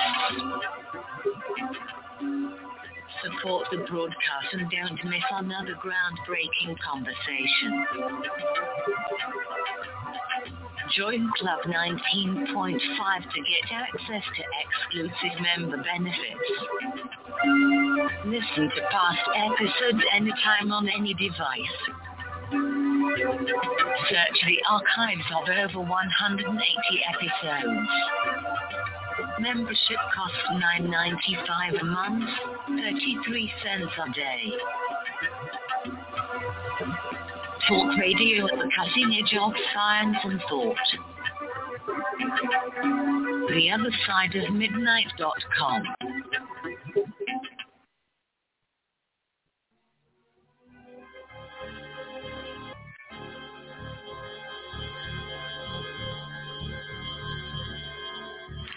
And welcome back, everyone, on this Sunday night, April 16th. The lilacs are about to bloom. You have uh, no idea what that means, but uh, in future weeks, I will tell you. It's a really incredibly interesting story. And that's all I'll say for right now. Okay, um, it is now the bottom of the hour. We've got a half an hour till Georgia joins us it's kind of like I'm opening the mics to everyone's perspectives on everyone else's data and opinion and recitations and links. So on that note, who would like to respond to some of the things that Robert said? I would. Go for it. Yeah, just really briefly. Um, okay, first off, it's Ivana Trump. It was her sworn it was her sworn affidavit on her divorce. She not only said that Trump read Hitler's compiled speeches at night before he went to sleep, but also that when uh, associates came into his office, presumably in Trump Tower, if it was, if they had it then, that was the implication. But when they came into his office, he actually gave the name of at least one who would click his heels, do the Hitler salute, and cry out Heil Hitler. I just think that we have to be open-minded about Trump not being different than George H.W. Bush, whose father was Hitler's banker in New York. Okay? So, and there's also a very important book that Robert also knows called the Skorzeny Papers. Skorzeny was Hitler's top commando, his top special operations officer, who after the end of World War II was brought on to the Allied side, and he became the trainer of at least a thousand assassins, worldwide assassins, including for the Mossad, for the CIA, for MI5, MI6, for the Mossad, for, for almost every country in the world. And Skorzeny's man uh, was, Skorzeny was in Dallas on 9-11. So we basically, we brought the Nazis to this country. They became our space program, which you love for good reason, Richard. Um, but Trump is not outside of this line.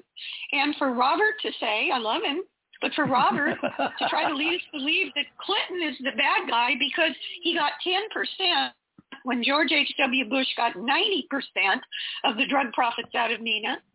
These, of course, it's there isn't really one there's only one party when it comes to the dirty tricks and the black ops and the deep state. And you know, Trump's no different. He's right. not different. Okay. He got ten percent of dirty, filthy drug money. Yeah, the CIA led by George Bush got ninety percent. I hold most against Clinton is that Clinton built up China. Clinton gave them our satellite technology, gave them our missile technology mysteriously the legendary codes and software for developing nuclear weapons without detonating what nuclear weapons disappeared from the White House. Clinton funneled trillions of dollars to China to bring it forth. China was a primitive country as far as technology was concerned, but they declared war on the United States, and I've told you about this. the book was called, is called Unrestricted Warfare with a subchapter called Broadband Warfare, written by two Chinese colonels in 1999. I got the Chinese copy and then I got a translation and I started warning people. The Chinese have declared silent war against the United States and broadband warfare means that they declared war on us on every level on the economic level, the military level, the scientific level, the sociological level, and psychological level. And the reason they did this is they felt that the Tiananmen uh, demonstrations, which almost toppled communism, was an act of war. And CNN's role in that was an act of war. And so they took that very seriously and they declared secret war on the United States and they their plan was to catch up with the United States in all these fields within 10 years because it had been anticipated it would take them 30 years to do so. So that's and who what, opened China? Who, who opened the United States to China? It was the Republican Nixon, and who Oh, had who owned a bunch of golf courses there, but Prescott Ah, why? here. Why? Why Nixon? Nixon. I'm going to tell you why Nixon did that. Well, wait a minute, wait a minute. You, you know the cliche. What? Only Nixon could go to China. Yes, that's true. But why did he go? And this I'm giving to you because it came from Douglas Caddy, the lawyer who represented E. Howard Hunt in his trial. E. Mm. Howard Hunt was one of the Watergate plumbers that he was caught. He was also an active CIA agent who was in Dealey Plaza, part of the, the oversight of the assassination of President Kennedy. And what is revealed is that the UFO issue was paramount, and the, the, the non-disclosure, the truth embargo, as Rich uh, Bassett, uh, Stephen Bassett calls it, was paramount. And Richard Nixon feared that we would have to face an invasion, an alien invasion, and that we could not win it without the cooperation of China and Russia. And it was for that reason that he made overtures through Kissinger and opened up China. Do you agree with him? Oh yes, I do agree with it. I Well, then know. what's wrong with opening up to China then? Well, surrendering to China and having China as a partner against its common enemy is a different thing. But I think that the Chinese have made a secret deal with this alien force. And this alien force. Well, hang on, hang on, Robert. Remember, my model is that they moved the the, the ETs, the, the Nazis, you know, the breakaways. They moved their focus from Nazi Germany across decades to a new geopolitical player on the Yes. world stage, which is China. And then China did something which is so egregious and so outrageous that they got blowback in the form of COVID as an attack on China for not being loyal party, whatever, whatever uh, you know, amalgamation that they were involved in, they did something that the guys upstairs did not like, and mm-hmm. I believe, based on the evidence, the data, it had to do with all these stunning images of what's really covering the moon. And now That you've got South Korea, which quietly is taking incredibly revealing imagery, polarized images of the glass structures, and you've got China quietly adopting the image with a little modification and putting up as part of their space program logos. So it's almost like the Asian contingent on planet against other people on planet Earth in service to bad guys from upstairs. There, we're on the same page. Wow. You cannot trust the aliens.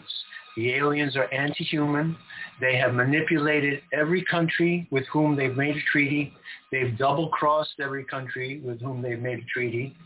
And Now, when, when you say this, are we talking true aliens or are we talking family ETs? I'm talking about true aliens.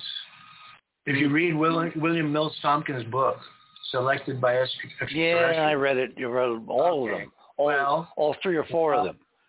I, I don't quite know where to make a decision. that book explained to me what Hitler was talking about when he talked about the blonde beast.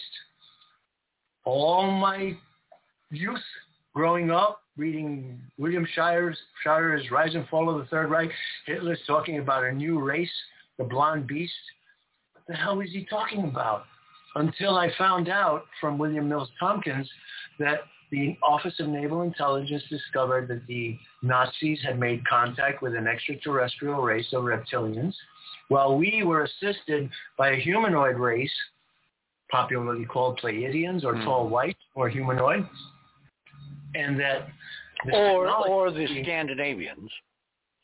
Okay, but let me just say this. This explained to me the blonde beast. The Hitler said that they were going to create a new new race. You might call it transhumanism. And that this new race was going to be a blonde beast. Now, what would you get if you crossed a blonde, blue-eyed, white Aryan with a reptilian? What you would get is a blonde beast. This is reality. This is what the Nazis really believed. And Barbara and I know about their occult practices and their black magic and their devotion to this alternate reality that was ruled by something called the black sun. And it was a, and the black sun symbol was a very special symbol, a cult symbol for the Thule Gesellschaft and the Vril Society and the Ukrainian army the Az- Azov brigades were wearing that same black sun symbol on their uniforms. So all of this stuff that we see on television is a cover-up, a patina over the reality. And nothing that have, we have been told on Fox News, on MSNBC, they were all part of Operation Mockingbird.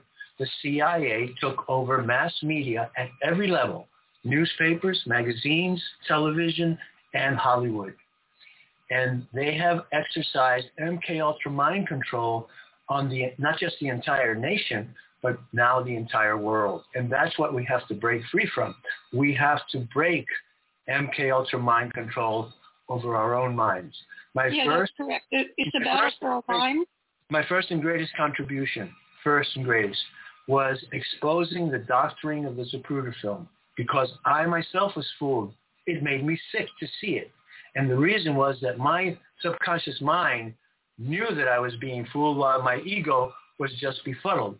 The Zapruder film is a consciously engineered optical illusion if one person watches it, but it's a consciously engineered mass hallucination if many people watch it. So that's what we have to break. We are all on the same side. We all love our country. we all love each other. And it's, this divisiveness is being instilled in us by MK Ultra, CIA propaganda. Okay, I think it's Barbara's turn. Yes, please. Oh, it's my turn. So mm-hmm. what? well, you had something you wanted to say to Robert. Oh yeah, I, I, mean Robert and I have already had over three to four hours of a con. I'm still typing up notes from our conversation. But we did not have your conversation bugged, so at the risk of going out on a limb, tell us where you differ with his perspective or where you agree. And and Mick, you're not getting out of this either. I want to come back to the no. First Amendment. And Marvin, you're being very quiet. I know you have some things you want to say about the Second Amendment coming off uh, uh, Warren Burger, who was, of course, uh, uh, Chief Justice. So, uh, Barbara, well, really Bar- think, Barbara, you first. I really think, being as it's already an hour and 45 minutes in, we should get back to the purpose of the program. I realize that that my dear soul brother Robert Morningstar has taken advantage of the topic of the First Amendment to try to get out all of the things he wasn't able to get out in all of the other shows. Oh, he he is he's he's he's, he's kind of due, but we really yeah, are talking about the First Amendment. It's not really the topic. I think we should go back to the First Amendment and the uh, Fox Dominion case and uh, the other major breaking uh, news well, the, re- the reason the reason that I had in my items the whole thing about Clarence Thomas is because so much of imminent American history is going to be determined by this court. And now we have irrefutable evidence the court is rotten. One member has been violently, you know, transgressing the American largesse and honor system and, you know, belief in the court and the objectivity of law and all that because he's basically been bought and paid for. And what we need is something at the level of a revolution in the third branch of government, which over the last several decades we've had in the judici- in, in the legislative and in the executive.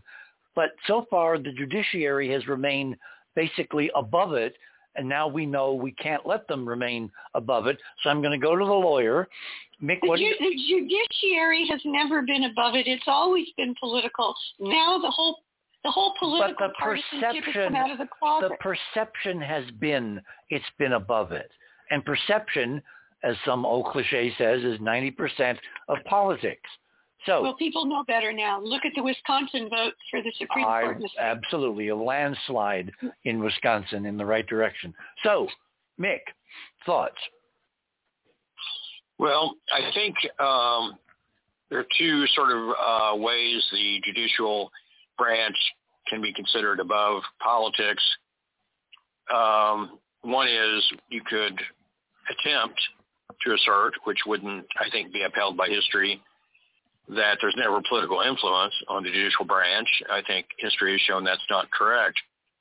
Uh, the other is that it's it's let's say that that Justice Thomas may be an example where there may be influence by by parties, and I haven't investigated his particulars, but I'm concerned about what's being reported about him receiving unreported gifts and things. Uh, if those gifts, you know, had something had a string attached, then we would have a problem. well, wait, wait, wait, wait, wait. a- His mother's well-being is totally dependent on Crow, the billionaire. Totally. Who would put their mother so in that I'm not, position? I'm not, I'm not trying to talk you out of that. What I'm, what I'm saying is, well, that's just a fact. That- you know, you can say that there's no you know, malevolent influence, but he's I got didn't say that. but he's got a real edge on Thomas's life as a court as a Supreme Court justice because his mother. I understand is your concern about that, and let me punctuate it. But my point was made with an if. I wasn't making a statement about what is the fact. I haven't investigated the facts, but here's, um, I guess, the problem. The problem is for justices that there are three ways I think a, a Supreme Court justice can be removed and probably should be removed from office. One is for a high crime or a misdemeanor from, I think that's Article 2, Section 4 of the Constitution. Uh, Article 3 also says judges, which would include justices, serve during times of good behavior, which means bad behavior, however the law would define that, would be a basis for removing a justice. And then you got 42, Title 42 of the U.S. Code, Section 455, which is the statute that applies to to basically recusal of a judge or removal of a judge at any level. And the standard for that is simply that the circumstances might cause the public to question the impartiality of the judge. Now, I have the facts that have come forward about Justice Thomas reached that standard. I think one can argue that they do clearly. I think you're arguing that, Richard, among other things. So my point is simply this. It's hard to remove a judge, even though politics may be influencing a judge. Politics don't give a mechanism for removing a judge. Only the specific provisions in the law for removing a judge allow you a remedy when politics do intrude into the judiciary. And I would be an advocate for those three avenues I just identified being pursued with vigor on any set of facts which would invoke them. Okay, you go lawyers love precedent. I like precedent. You can count on precedent. Stare decisis is important. During the Nixon years, I believe a Democratic justice, Abe Fortas, voluntarily resigned when he was shown that his legal position and his ethics were, you know, not above reproach, and he did the right thing. I don't see Clarence Thomas resigning. Well, I haven't heard anything to indicate that. Uh, that is the appropriate response from a judge. Even if a judge is innocent of a charge, if the circumstances would cause the public to reasonably question their impartiality, they are supposed to either recuse from a given case, or if it's a very broad, uh, you know, potential bias, which might affect their entire functioning, then I think resignation probably is the is the remedy. What are your thoughts on the expansion of the court? I mean, it hasn't really worked ever since FDR tried it, you know, uh, over what 70 years ago.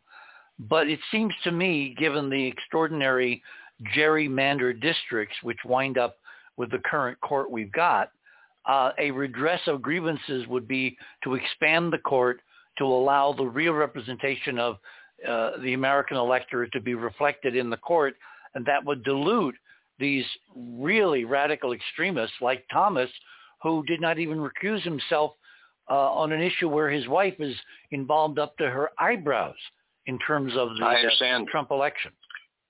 I understand your point.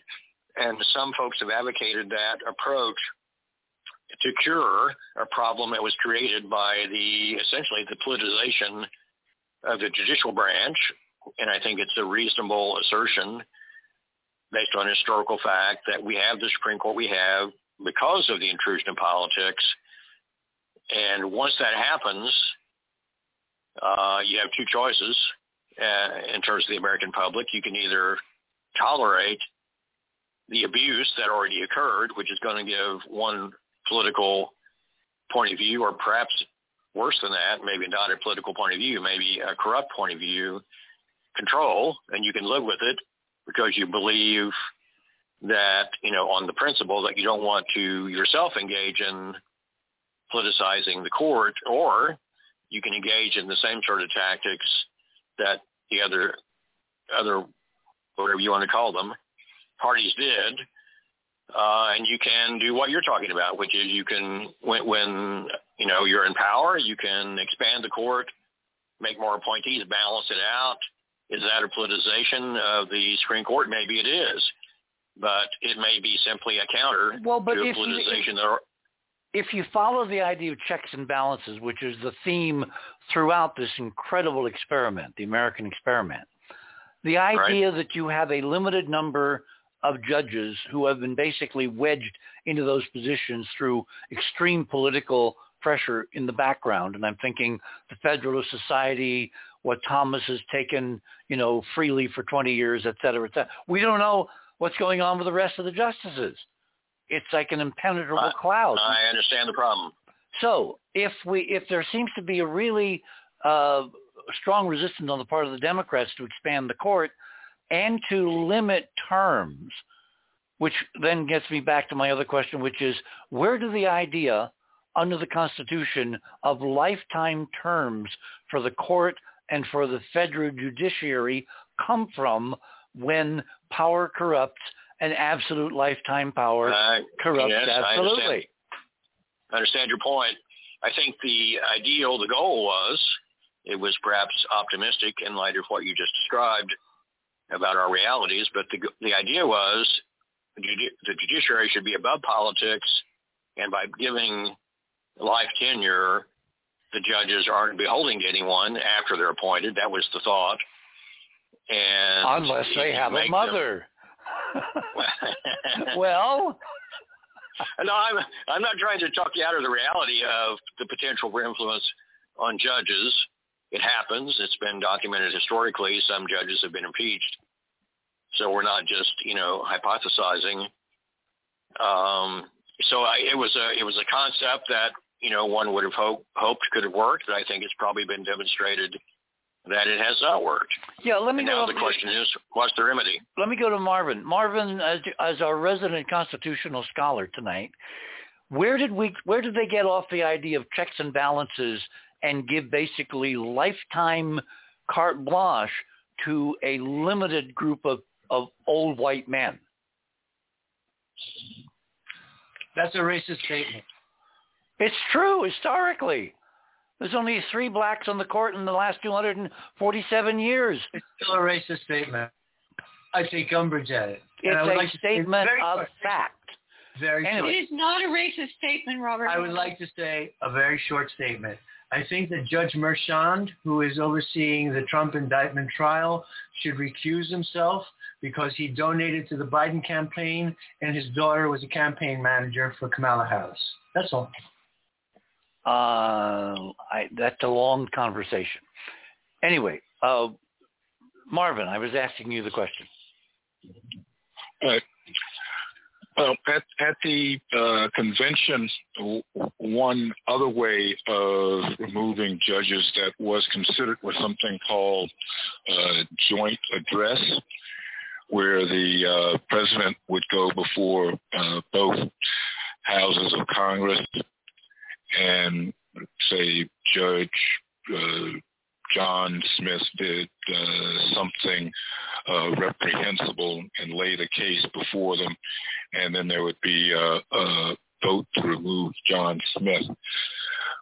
But in, in order to have uh, a judiciary that would be uh, more separate from politics, uh, they decided upon, and I want to emphasize, uh, and uh, uh, the, the, the lawyer uh, just mentioned it, was what the Constitution actually says. It says that judges serve during good behavior.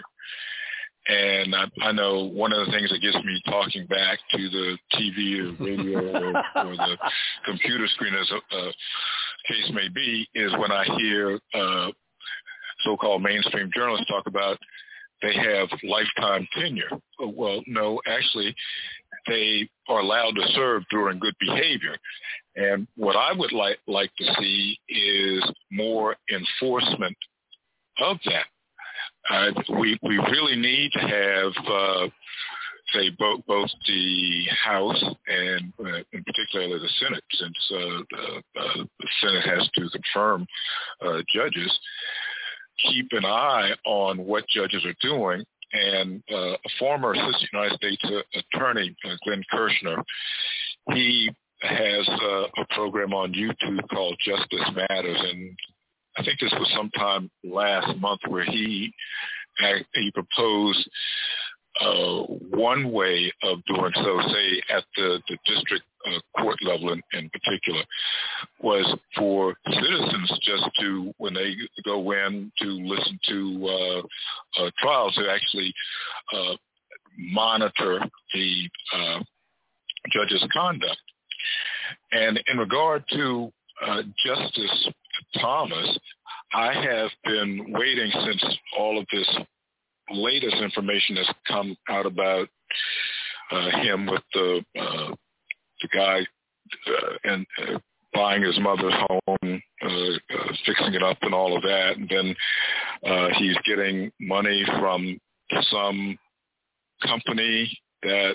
Oh, it turns out that Thomas's it turns out Thomas's real estate firm, you know, incorporated, I guess, in mm-hmm. in in um, uh, Florida. Uh, I'm sorry, uh, Georgia um, uh, had two other houses as part of the three-house deal, and it turns out now, according to ProPublica and their continuing reportage, uh, that that the company is all fake. That he's been funneled money from other sources under the illusion of a real estate firm that was charging rent, but in fact that quietly went away. And we are reaching the uh, top of the hour, so everyone hold it there. We're talking about the foundations of this incredible, remarkable experiment. Um, basically, the uh, uh, creation of the of, of the Constitution of the United States of America, where we enjoy remarkable freedoms under law. If that law is abridged politically for reasons that we're not allowed to know, that's where the disclosure things come in. It skews the system irrevocably. And we are now, obviously, at that point. You're on the other side of midnight. My name is Richard C. Hoagland. When we come back, we're going to be joined by uh, Georgia Lambert, and we're going to take this conversation to a higher hyperdimensional level. Don't touch that dial.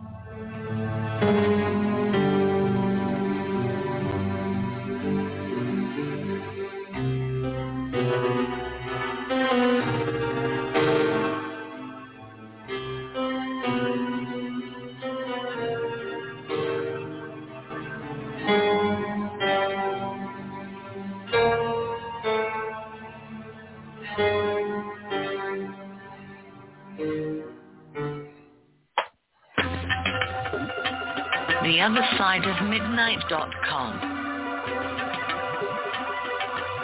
Tune in to listen to Richard C. Hoagland and his fascinating guests. Support the broadcast and don't miss another groundbreaking conversation. Join Club 19.5 to get access to exclusive member benefits. Listen to past episodes anytime on any device. Search the archives of over 180 episodes. Membership costs $9.95 a month, 33 cents a day. Talk radio at the cutting edge of science and thought. The other side of midnight.com. On the subject of my last 15 dispatches, is anybody there? Does anybody care? Does anybody care? Your humble and obedient.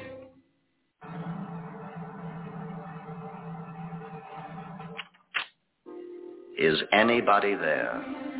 Hmm. Does anybody care? Does anybody see what I see?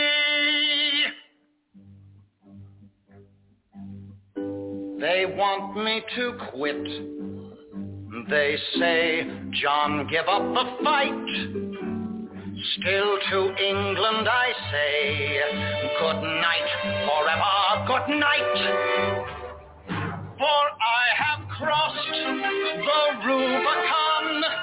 Let the bridge be burned behind me. Come what may, come what may. The all say we'll rule the day. Be And welcome back on this Sunday night, uh, Monday morning. Amazing music from 1776, an idealized version of the founders and what they thought we should think about living together as a republic. What I see. I see fireworks. I see the pageant and pomp and parade. I hear the bells ringing out. I hear the cannons roar. I see Americans, all Americans, free forevermore. Okay, gentlemen and ladies, we are back. So who had the floor? Marvin, was it you? Yes, I did. I, I, I just wanted to complete my last thought about uh, about Justice Thomas and all of the improprieties going on with him. And when I've been watching the news, I have been waiting for uh, someone to say, and I've been disappointed that some of these former assistant and actually uh, United States attorneys have not said three words, one of which is bribery, and the other is grand jury, as in impanel one and investigate this man. Well, there have been some very tentative, you know, Justice Roberts, please, please, please, would you please look under the blanket and see if there's something there or under the bed? We don't want to look. Ah, we can't afford it. I'm being facetious. Well, bit. obviously. no, there there has been a move by the Senate Judiciary Committee. That was what Senator Klobuchar was talking about uh, uh, yesterday. Um, now, uh, Mick, do you know whether there is a way that Congress can compel uh, Thomas to come before them in the Judici- Judiciary Committee and under oath tell the truth about this and a whole bunch of other things? Well, that's a very interesting question. Um, I know that um, uh, they've got this very interesting hearing going on or coming up in New York where the uh, House Judiciary Committee is looking into what a state prosecutor is doing, which I wonder whether they have jurisdiction to do that. I don't know without researching it whether a Supreme Court justice, given the separation of powers, can be brought before Congress unwillingly. I think Uh, there's been one other example. I think there's been one other example of a Supreme Court justice answering a subpoena to testify. I believe. Google is well, our it friend, could be done. It could be done in an impeachment proceeding.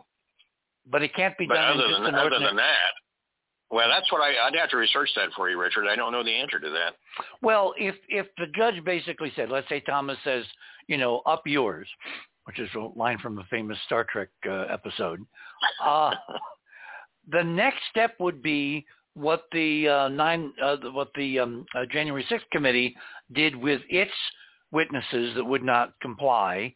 They turned to the Justice Department, and in one or two occasions, I think it was Bannon and somebody else, they basically uh, held them in contempt of Congress.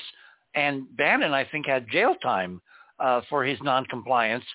So is that the second level remedy if Thomas basically says, you know, no way, does the legislative branch, the other co-equal branch, have the lawful right to demand, even if he sits there and takes the Fifth Amendment, Clarence Thomas appear in front of an appropriately impaneled committee? Well, I understand your question. I think it would depend on the purpose of the appearance. If it was related to an impeachment inquiry, I think the answer is yes. Well, Otherwise, what, what, what, what if it was related to the idea of expanding the court, getting much better equality between representation than we currently have reflected in the court? In other words, a legislative function for which they have to find out, Thomas, what were you doing?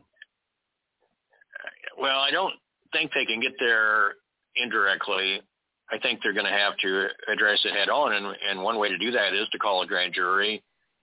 But there is immunity. There are immunity questions. No, wait, wait. that Can get compli- can can a can a congressional committee, Senate or House, impanel a grand? I thought that was only a judicial function. I'm, I'm not, I wasn't referring to the Senate or House per se. Oh, okay, okay. Uh, but they could refer the matter to the Justice Department and request a grand jury, and and they could relay the information they think supports, you know, grand jury consideration. As you may know from our discussions of the Lawyers Committee adventures on 9/11, there is a federal statute that says every U.S. attorney has a mandatory duty. I emphasize the word mandatory duty to relay to a special grand jury any report from anyone, any citizen of a federal crime.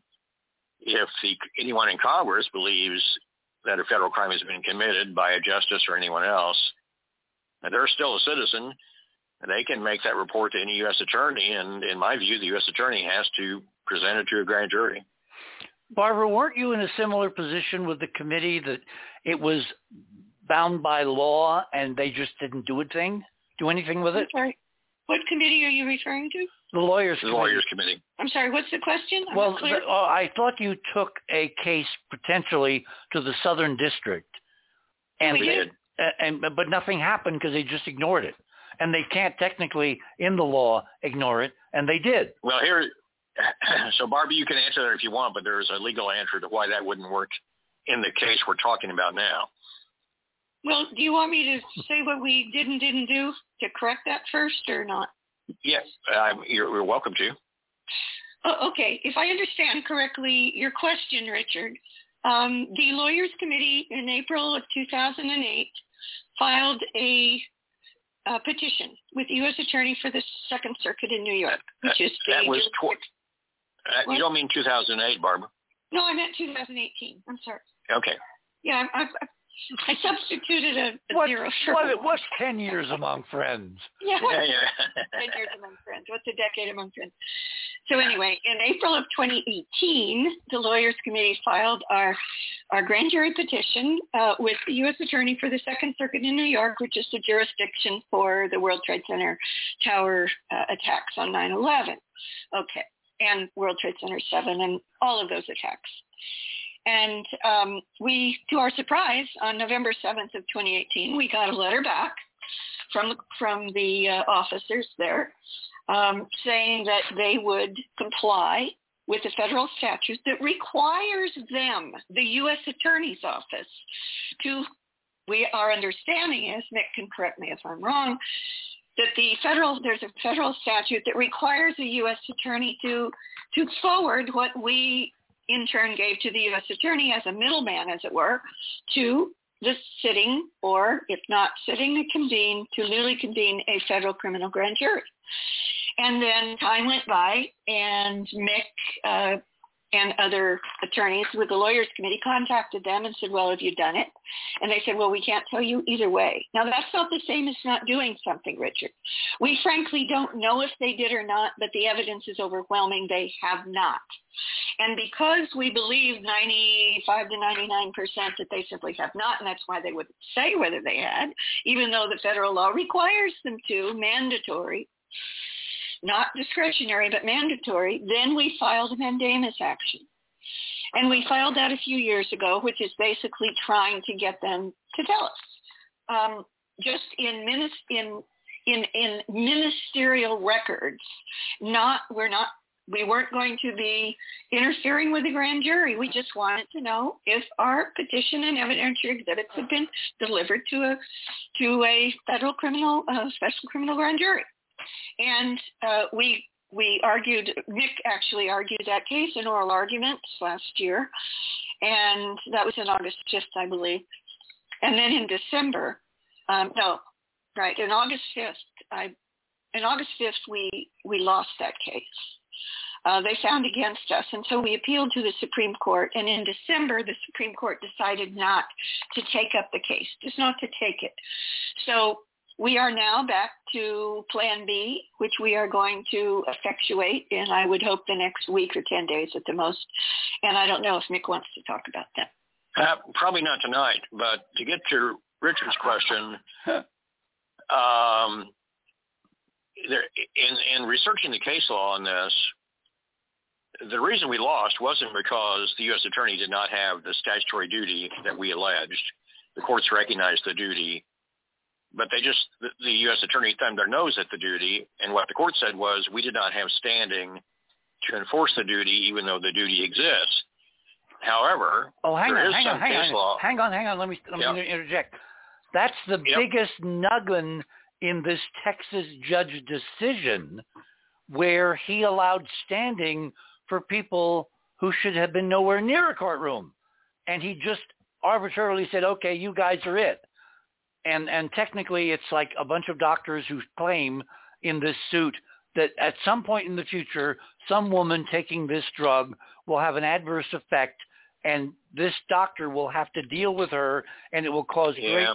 pain I and suffering your point. and but it, there's nowhere that that's close to standing so is this not another example of where the judiciary is collapsing into a some kind of uh, you know uh, substellar uh, you know singularity as opposed to doing going back to the the southern district where by law they had to take the case and they didn't. Okay, so first of all, double standards, such as you point out, where courts are using different standards in different cases for the same principle inconsistently, is a sign of distress or stress in the judicial system, and you know that needs to be remedied. But to answer an important question you asked, uh, one of the cases I read gave me the impression that even I think it was the D.C. Circuit the federal uh, U.S. Court of Appeals for the D.C. Circuit said that even if no one had standing to enforce the duty on the U.S. attorney to report crimes to grand juries reported by citizens, even if no citizen had, that Congress might still have it, that it, would- it would it would be left to Congress to deal with. Now, I would be shocked and amazed, although I have been shocked and amazed from time to time over the last 30 years, but I would be shocked and amazed if a congressional committee relayed a request to a U.S. attorney to to submit evidence regarding a Supreme Court justice to a grand special grand jury I would be surprised if the U.S. Attorney did not do that because, one, they have a mandatory duty under a statute. Two, it's Congress requesting it, and Congress has more power than we do to deal with a U.S. Attorney thumbing their nose at a federal statutory duty. So I think there's probably a, a way for Congress to do that. So if a congressional committee in, in, the, in the Senate, the Judiciary Committee, wanted Clarence Thomas to appear as part of an inquiry, a hearing into this and many other instances of not compliance with current law and the credibility of the court, you're saying that there is a potential legal remedy of the committee going to the Justice Department and getting a Well- subpoena. You're not. Yeah, uh, no, it's it's two different things. There are two remedies available to Congress that I'm aware of. There might be a third that I have not researched. The two I'm aware of is referring the matter to a U.S. attorney to give to a grand jury, in which case the grand jury would be doing the investigation, not the Congress. I see. But the second the second remedy is for Congress to bite the bullet and initiate an impeachment inquiry, at which point they would have authority to subpoena the, in my view, the person being investigated for impeachment. Am I correct in my misapprehension? How do you like that for convolution? that, im- that impeachments can only begin in the House, but not That in the is Senate? true. So with That a is true. Republican House, the odds of getting impeachment against Thomas are like, you know, I could make more money going to Vegas with these odds.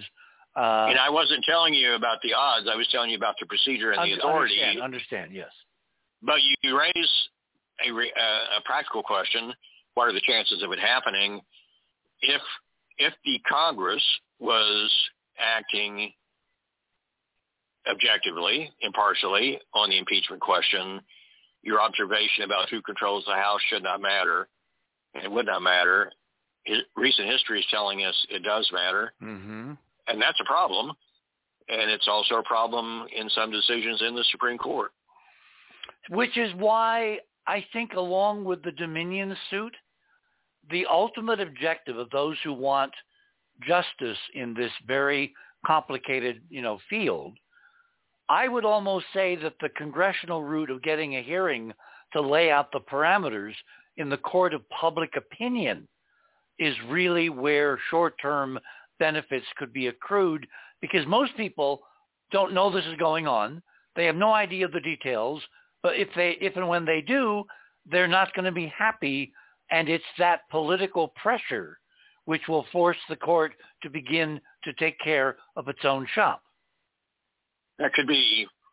And I do believe the Senate Judiciary Committee would have jurisdiction to begin an investigation of potential corruption of a judge or justice. Whether that would include subpoenaing the justice is a separate question. But they could hold a hearing, and and that hearing might disclose facts, which might lead to the sort of public pressure you're describing.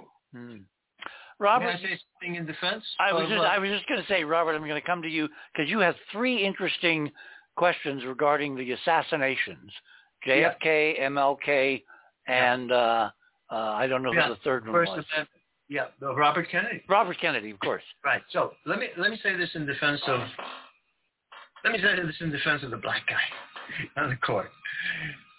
You are uh, inferring uh, corruption. I'm implying, not inferring. Okay, okay, implying. I'm implying very forthrightly there is corruption. Okay. There's a term quid pro quo. You have found the quid, but you have not given the pro quo. Because there's been no investigation yet. Uh, well, you know, well, then you're guilty of we want a legal process because there is want, there, you're there, guilty look, of premature there is, there is enough evidence for an indictment, but not for conviction. Otherwise, nobody would ever be indicted. I don't think there's any evidence of, for indictment of uh, uh, Judge Thomas. I think that's fatuous. But let me go on to the more important question. This thing was about the First Amendment. Okay. The primary motivation in the assassination of John F. Kennedy, Martin Luther King, and Robert Kennedy was to deprive them of their First Amendment rights. John F. Kennedy was killed to stop him from speaking at 1 o'clock at the Dallas Trade Mart to deliver a speech that would have changed the history of the whole world. The second, Martin Luther King was assassinated to stop him from speaking in Memphis regarding the the strike of the um, what do you call it? Department of Sanitation. Yeah, the the sanitation workers, two right, of whom had been killed because of practices of the sanitation department Yeah, right. Because the Ku Klux Klan, which was part and parcel of the Democrat Party, still controlled Memphis, and the Dixie Mafia, hand in glove with the FBI, mu- murdered Martin Luther King. I wish you could have Dr. William Pepper on the show to discuss it. I've been on the air with him, and I helped him with the trial. And James Earl Ray, we succeeded in getting him a civil trial in 1999 in Memphis, and he was cleared, exonerated by a civil court. A jury of his peers, 12 people in Memphis, cleared James Earl Ray of assassinating Martin Well, that Luther sounds like a very uh, worthwhile program. So yeah, let's behind the scenes Robert Kennedy. set up something. Okay. Moving They on. killed- Moving on. Let's go to Kennedy. They killed Robert Kennedy to deprive him of his First Amendment rights to speak to the nation as presidential candidate after he had won the California primary. He was on his way to the White House. And the CIA and the FBI, just as they had done in John F. Kennedy and Martin Luther King, worked using an MK Ultra stooge and framing him, Sirhan Sirhan. Sirhan Sirhan did not kill Robert Kennedy. Robert Kennedy was killed by the security guard that was holding him by the left arm, brought the gun over his head and put the gun behind his ear. And that is the proof is Thomas Noguchi, the um, Wasn't he the medical Man- examiner? the medical examiner of uh, Los Angeles who did the autopsy said there were powder burns in the back of Robert Kennedy's head and the gun could not have been farther away than one and a half to two inches. Well, powder didn't, didn't they find that there were bullet holes all over that damn kitchen or that that uh, yes. corridor? That, that was because Sirhan Sirhan fired eight, shots from eight feet away, and he was jumped and he was firing. He hit the ceiling, hit the walls, hit the floor, hit two people, but he did not hit Robert Kennedy. And Robert and Kennedy you found a remarkable image of a bow tie on the no, floor. a, a clip-on, a clip-on. Okay. Richard, you have good memory. Yes, Robert Kennedy fought for his life when he felt Thane Cesar grab his arm really tightly to restrain him, while his other arm was being held by the manager of the hotel. Both of them leading him, holding him by both arms. Robert Kennedy reached out with his right arm and grabbed Thane Cesar by the throat, and he grabbed him and fought him to the ground, and he ripped the tie off, and he clutched that tie to his chest until he was surrounded by medical a, a nurse, a, a, Filipino nurse, a male nurse came to his aid, and um, Wasn't there also a football player? Oh, that yes, um, Rosey Grier. Yeah. Rosey Grier jumped on on Sirhan uh, instantly, and that's where the firing was going wild, and he hit two people. But Robert Kennedy clutched that tie. He laid it out when he knew he was safe. He laid it out on the ground. And there's a photograph of it, and then it disappeared. Well, Time Magazine published the photograph on on time, in, uh, excuse me, Time Life. They published it on the cover of Life magazine, but they covered it up with a menu, a page so and so, page so and so for this and for that. And that photograph, I knew it existed, and I looked for that photograph for 50 years. It finally showed up. But most importantly, on the anniversary of Robert Kennedy's assassination, the 50th anniversary of the Robert Kennedy's assassination, the Washington Post, for one edition, online edition, published a picture of the dying Robert Kennedy on the ground, surrounded by the legs of the reporter, and between the legs of the reporter is that tie, cop's hat, and a hand reaching for it.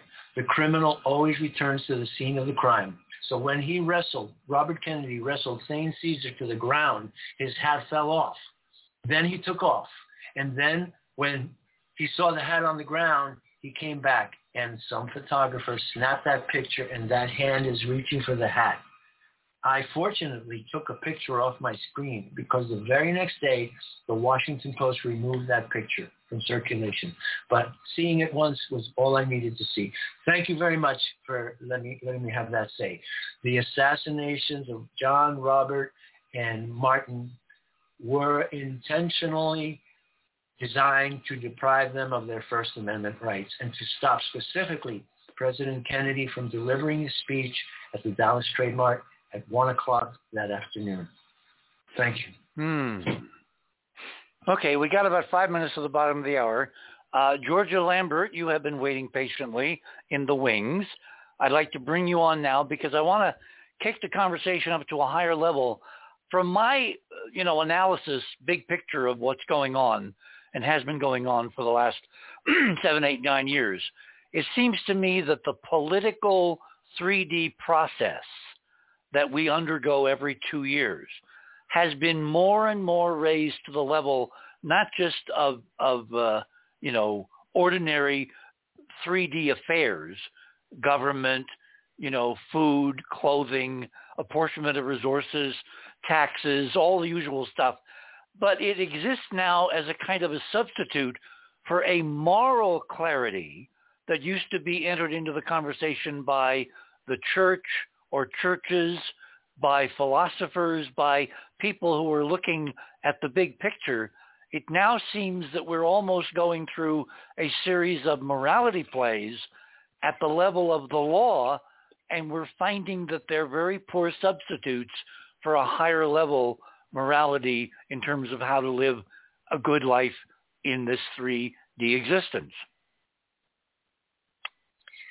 Well, good evening, Richard, um, and everybody. Um, I'm not sure what I can add, but I will give it a go. you know, um, we've talked before about the changing of an age, and everybody agrees that we're in that period, whether they call it, you know, the age of Pisces to Aquarius or sixth ray to seventh ray or whatever whatever it's called everybody knows that something is shifting. And in metaphysical tradition, at the beginning of each age, there is something that the Hindus call the rain cloud of knowable things wow. that, overshadow, that overshadows humanity. That's a heck of a title. And, isn't that a great title? And that contained within this rain cloud of knowable things are the spiritual possibilities and directions uh, that are afforded to humanity if humanity chooses to take them. Uh, for instance, in the last age, at the golden age of Greece, we had a sort of, at least in the West, a download of particular directions uh, from the ancient Greek schools the way to approach mathematics, the way to approach the arts, the way to approach politics, the way to approach music, dance. It could be said that our whole civilization in the West has been variations on themes that were laid down by the Greeks. Well, we're now in this period where there's a new rain cloud of knowable things, and we're in this period of testing to see which forms that humanity has created are going to be flexible enough and in alignment with divine law enough to be carried over into this next stage or which of these forms are going to just crash and burn because it's their time.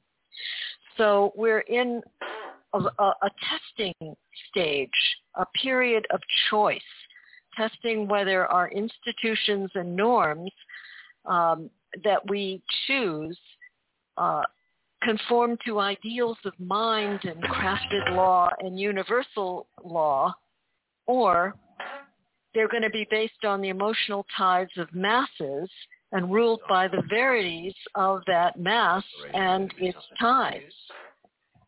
Hmm. Okay, we are at the bottom of the hour. My guest this morning, too numerous to mention, that was Georgia Lambert, who's our resident metaphysician there. You're on the other side of midnight, one last half hour to go on this Sunday night, Monday morning, April 16th, grading into April 17th. Massachusetts. We shall return. John Adams. Rhode Island, Mr. Stephen Hopkins.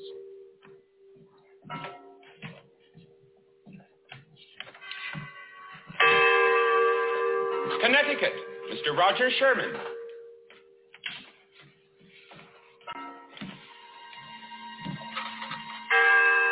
New York, Mr. Lewis Morris.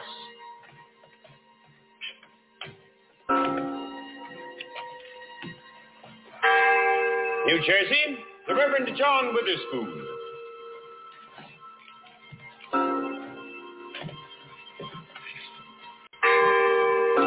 Pennsylvania, Dr. Benjamin Franklin.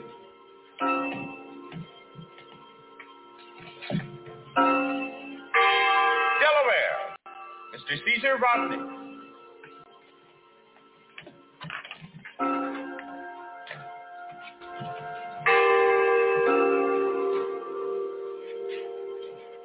Maryland, Mr. Samuel Chase.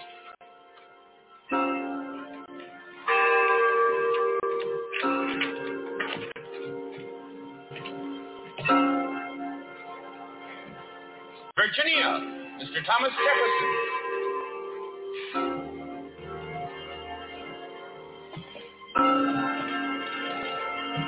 North Carolina, Mr. Joseph Hewes.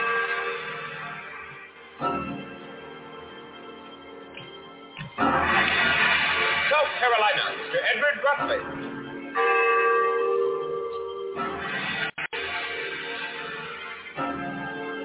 Georgia, Dr. Lyman Hall.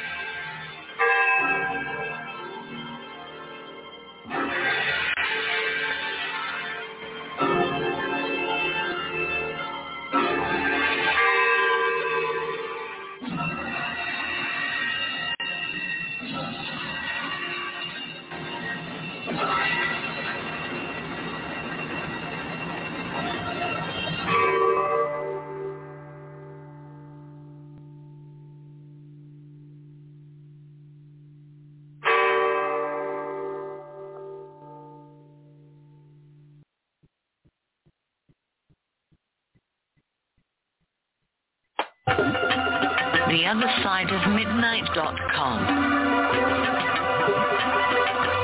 Tune in to listen to Richard C. Hoagland and his fascinating guests. Support the broadcast and don't miss another groundbreaking conversation. Join Club 19.5 to get access to exclusive member benefits. Listen to past episodes anytime on any device. Search the archives of over 180 episodes. Membership costs $9.95 a month, 33 cents a day. Talk radio at the cutting edge of science and thought. The other side of midnight.com. give up the fight. Still to England I say, good night, forever good night.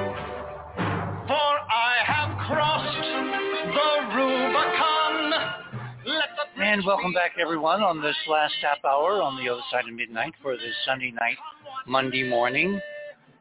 Stirring music from 1776. And here we are in 2023. Just a whisker away from 247 years of this experiment. Okay, it's kind of open season or a free-for-all or a uh, very elegant conversation in this last uh, little less than half hour. Georgia, I think you have something else that you wanted to add to the conversation. Yeah, I just wanted to uh, follow up with a couple of points. I was talking about this period of testing and choice, and as per se, the constitu- uh, the uh, the conversation tonight about the Constitution, um, I think at least what I see in the in the mass these days is a lot of people confuse the word freedom with license. Okay. And, and the idea that freedom of speech doesn't mean freedom from the responsibility from the effects of that. And, you know, again, we're in this period where we have the, the chance to correct a lot of stuff that's gone off the rails. The old idea, you can't fix what can't be seen.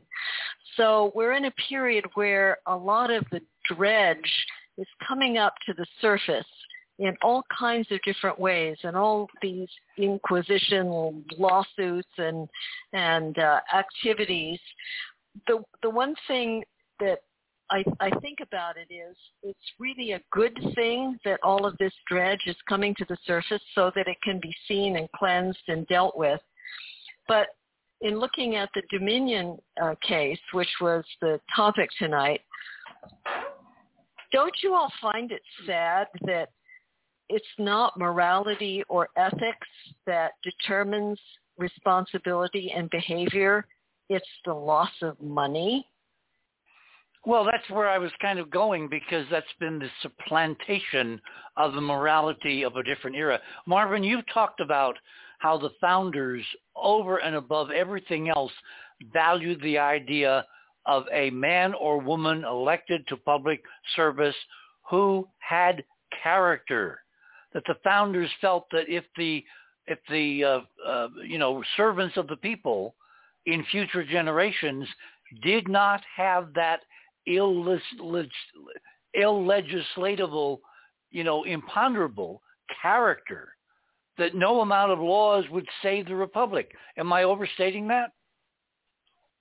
Oh no, that is right on target. And if you will allow me, I have to read this passage. It is by Alexander Hamilton from number 71 of the Federalist Papers, and it touches on just this.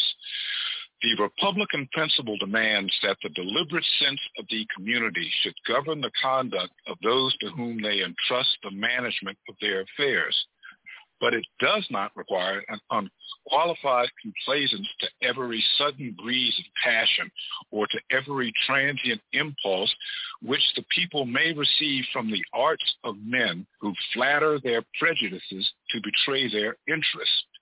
It is a just observation that the people commonly intend the public good. This often applies to their very errors. But their good sense would despise the adulator who should pretend that they always reason right about the means of promoting it. They know from experience that they sometimes err.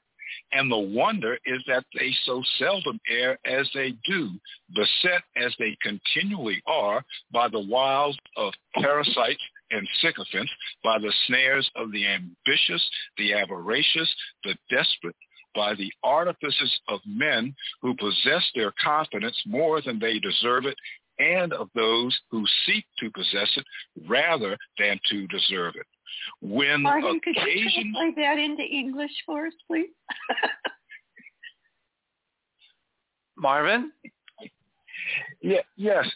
It is that public servants owe the the the the, the uh, uh, people their uh, uh, judgment. That say that there was this uh, character that somebody a long time ago had uh, of making fun of a member of Congress, and he he said, Congressman uh, uh, Breezeway goes wherever the wind blows. Well, for the for the uh, framers, at a certain point, a leader has to stand up. In fact, the very next, next sentence uh, uh, uh, makes the point. When occasions present themselves in which the interests of the people are at variance with their inclinations, it is the duty of the persons whom they have appointed to be the guardians of those interests to withstand the temporary delusion in order to give them time and opportunity for more cool and sedate reflection that's uh, that at least for me that sums up the the uh, role of a leader in a republic instead of all this namby-pamby pussyfooting that we have going on uh, uh, now. An area that we haven't gotten into, Barbara, and I wanted to particularly because of uh, you and Georgia being on the panel, is this bizarre Texas ruling which every legal scholar and lawyer and pundit that I've been able to track down says is out of cuckoo land that allows essentially one judge to decide for 330 plus million people the science behind an executive branch agency, the FDA, for millions, countless millions of women, all on the basis of an arbitrary decision having, if you look at the ruling, no background in any recognizable science. How, right, but, but go ahead. Not, that doesn't have to do just with this case. It's an unfortunate situation that until it's undone, and I'm not sure who undoes it. Uh, probably an active Congress, but the Congress is so polarized they can't act.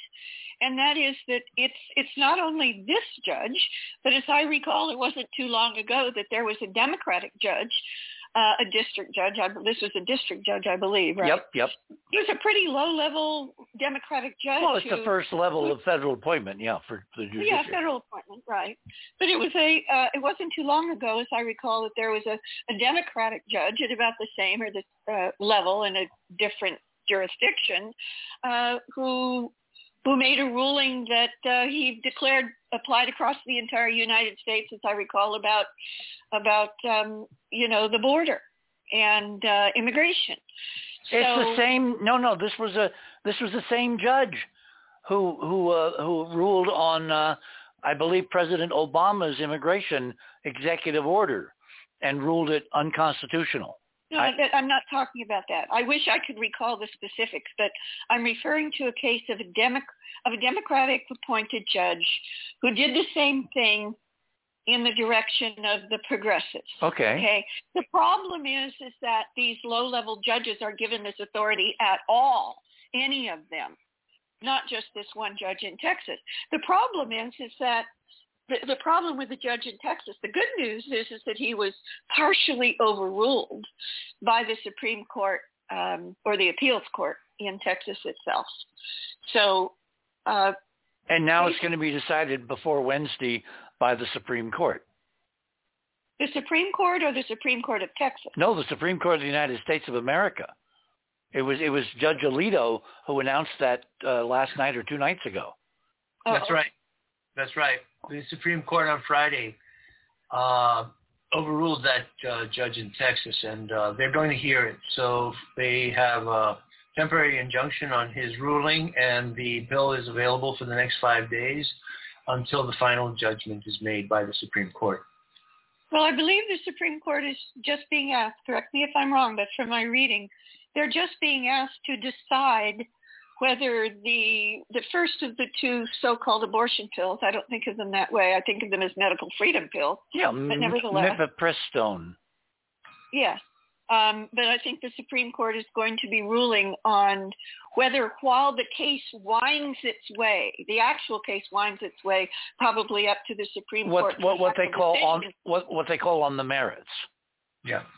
Well, this sentence here just uh, clarifies everything. The temporary block will preserve the status quo access to mifepristone for five days or until midnight on Wednesday, giving the High Court time to review emergency appeals and consider issuing a longer stay on the ruling. The freeze is the latest turn in a fast-moving, high-stakes case over not only access to the safe and effective abortion medication, but also to the fate of the Food and Drug Administration's overall authority. Exactly, because if, if this if this ruling is allowed to stand, it means that mm-hmm. any judge anywhere can basically throw 20 years of science into the trash can. The FDA is is not a, a supposed to, under the system, under judicial ruling, if it goes this way, able to adjudicate between various drugs it could be anything. It could be Viagra. It could be aspirin. And well, it could and, be COVID COVID vaccine. And yeah, it, and, and, and it throws it into a it throws it into total chaos.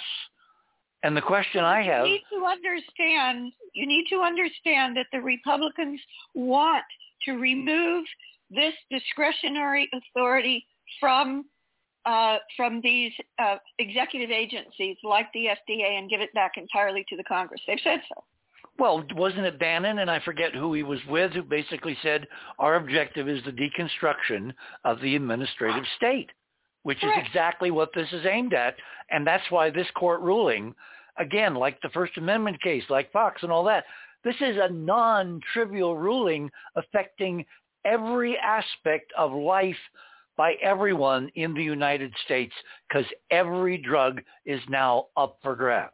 If the well, ruling that's their that's their ultimate goal is to deconstruct or eliminate the so-called executive branch administrative state and return all these decisions to the to the so-called democratic branch which is the congress and the state legislatures. That's what they want.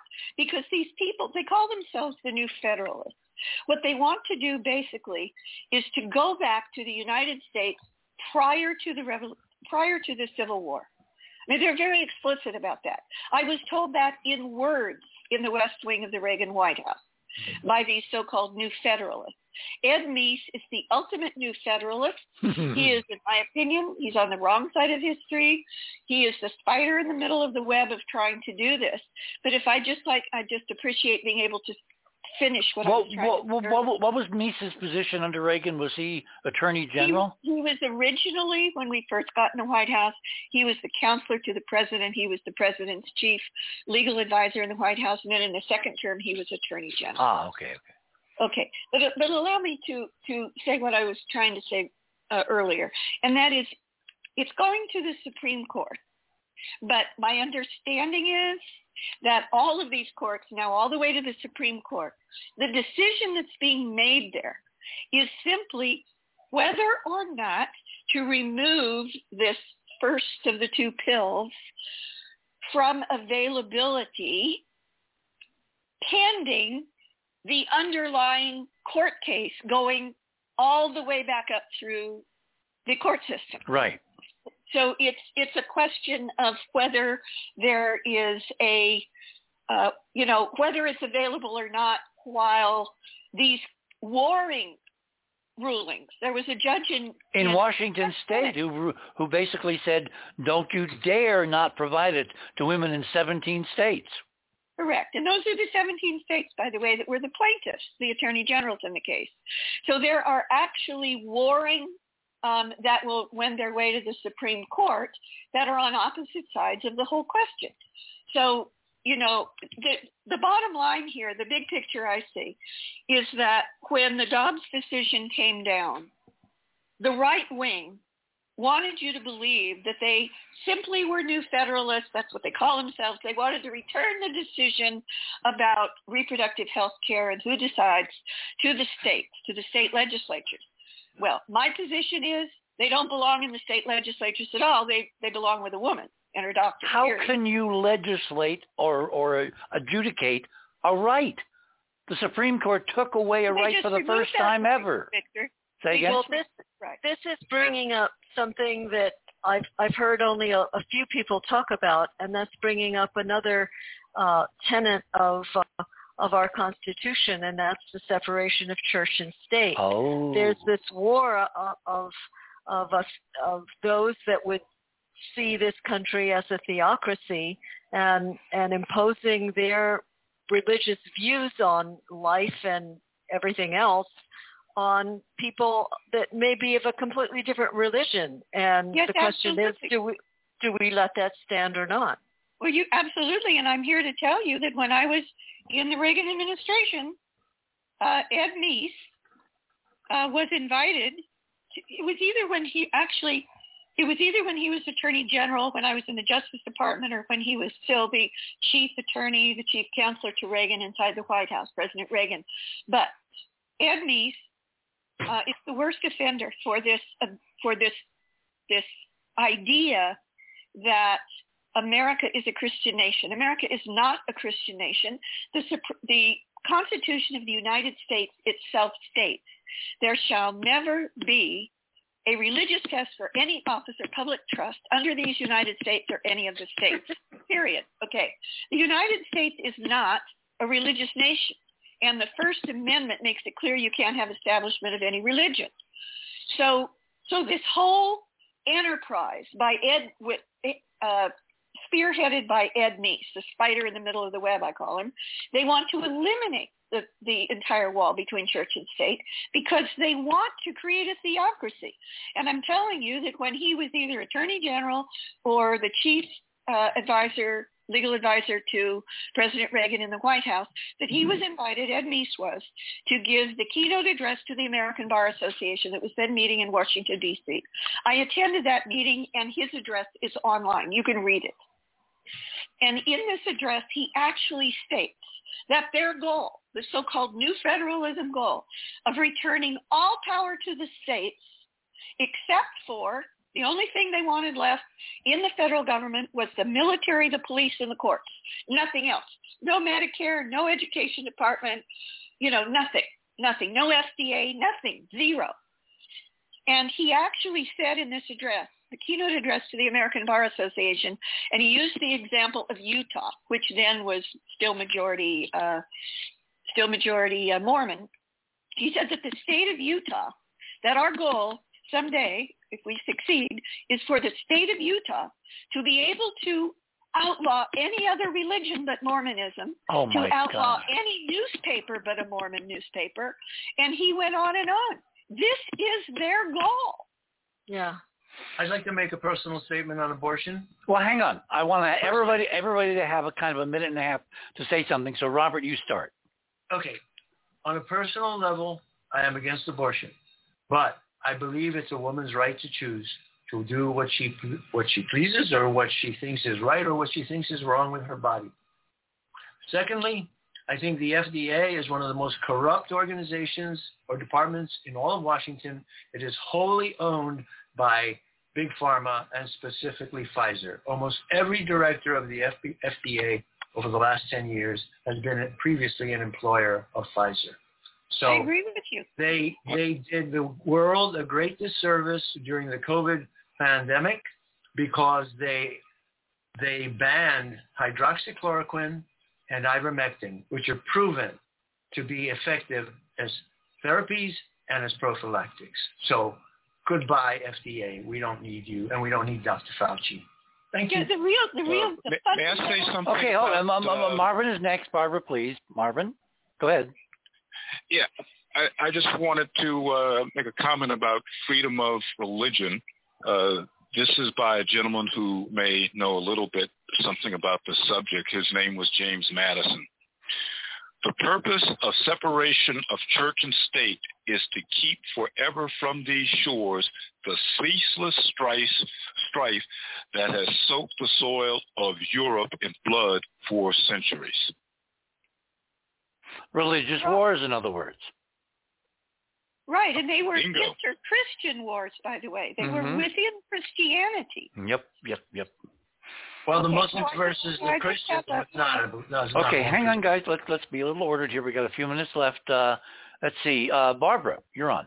Yeah, I just I just want to close with another big picture, and that is the the all of the all of these questions, every single one of them come down come down to at what level of society is are decisions made about what. It's that simple. So there's a war going on between the right wing, who would like to move a lot of these decisions into the state legislatures, and then there there is a progressive wing that wants to reform the federal government to clean it up, hopefully, uh, and believes that there are legitimate uh, powers uh, of the federal government that should not be devolved to the states. So, but there are there are fundamental. The question, the other question is, what are the fundamental rights that are inherent in every citizen of the United States? And I maintain that one of those, the most fundamental one of all, is medical freedom, and that the most fundamental right of medical freedom is the right not to be pregnant against your will. Hmm. If you are pregnant, you are not an individual. And the, the entire legal and moral system of the United States that makes us unique is the focus on individual rights. So that's my say. Makes this time kind of special, wouldn't you think? Mick, you're up next. Thoughts?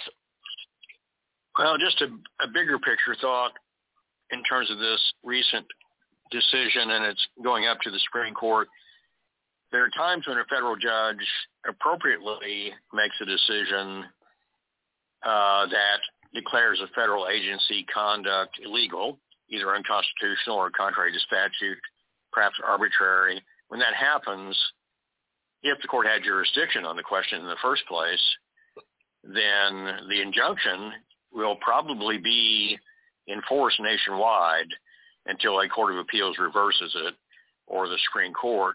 That's not uncommon, and it's not per se incorrect. Uh, however, in some areas, such as FDA or other federal agency regulations, it may not be within the jurisdiction of a federal district court to make certain types of decisions that can only be made by, for example, doing an appeal of a federal Register notice of a promulgated regulation, in which case the court shouldn't be making the decision at all. Uh, and then, of course, there's bigger picture questions of constitutional rights of individuals, and every federal court should be respecting those rights at whatever level. And my last big picture point is, uh, you know, there's a pattern across the number of things we've been talking about. That certain entities in this country are not respecting the existing law, including constitutional rights, but also statutory rights, separation of powers.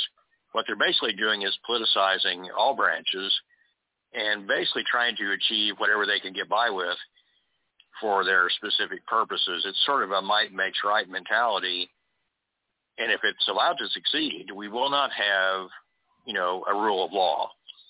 And the question is, what will be left with at that point? What's interesting to me, everyone, and I'm I want to really thank everyone for their participation. this has been a really good, substantive conversation. I want to congratulate everybody because sometimes you can get a little, you know, hot under the collar in some of these discussions. It seems to me that there is a revolution going on at the grassroots of the state legislature. Look at Michigan. Look at what happened in Wisconsin. I, I think there are counter forces, which leads me to Georgia. Georgia, I think we're involved in a very high level war for the hearts and minds and souls of free people in three dimensions, and the battleground is the United States of America. Uh, not just the United States, but of course that's foremost in our view right now. And I'd, I'd just like to close with, you know, um, in World War II, we talk about the six million that were lost. During the Inquisition, there were 13 million women put to the stake just because they were women. And if these forces keep pushing against women, they're going to awaken, like the Japanese commander said at Pearl Harbor, they're going to awaken a sleeping tiger. 90 seconds. Yep. Okay, I want to thank everybody. This has been a very interesting conversation. As I said, the Fox trial begins on Tuesday now, and I have a feeling it's going to open with a bang, and it's not going to close through uh, concession of either side. And uh, I, I wish I'd bet Mitch uh, Mick something because I, I could use something different right now for winning such a bet. I want to thank everyone for participation. Go to the website, see who the tonight's panelists were. And until next week, same time, same bat channel, where we're going to be doing something really interesting in Utah again.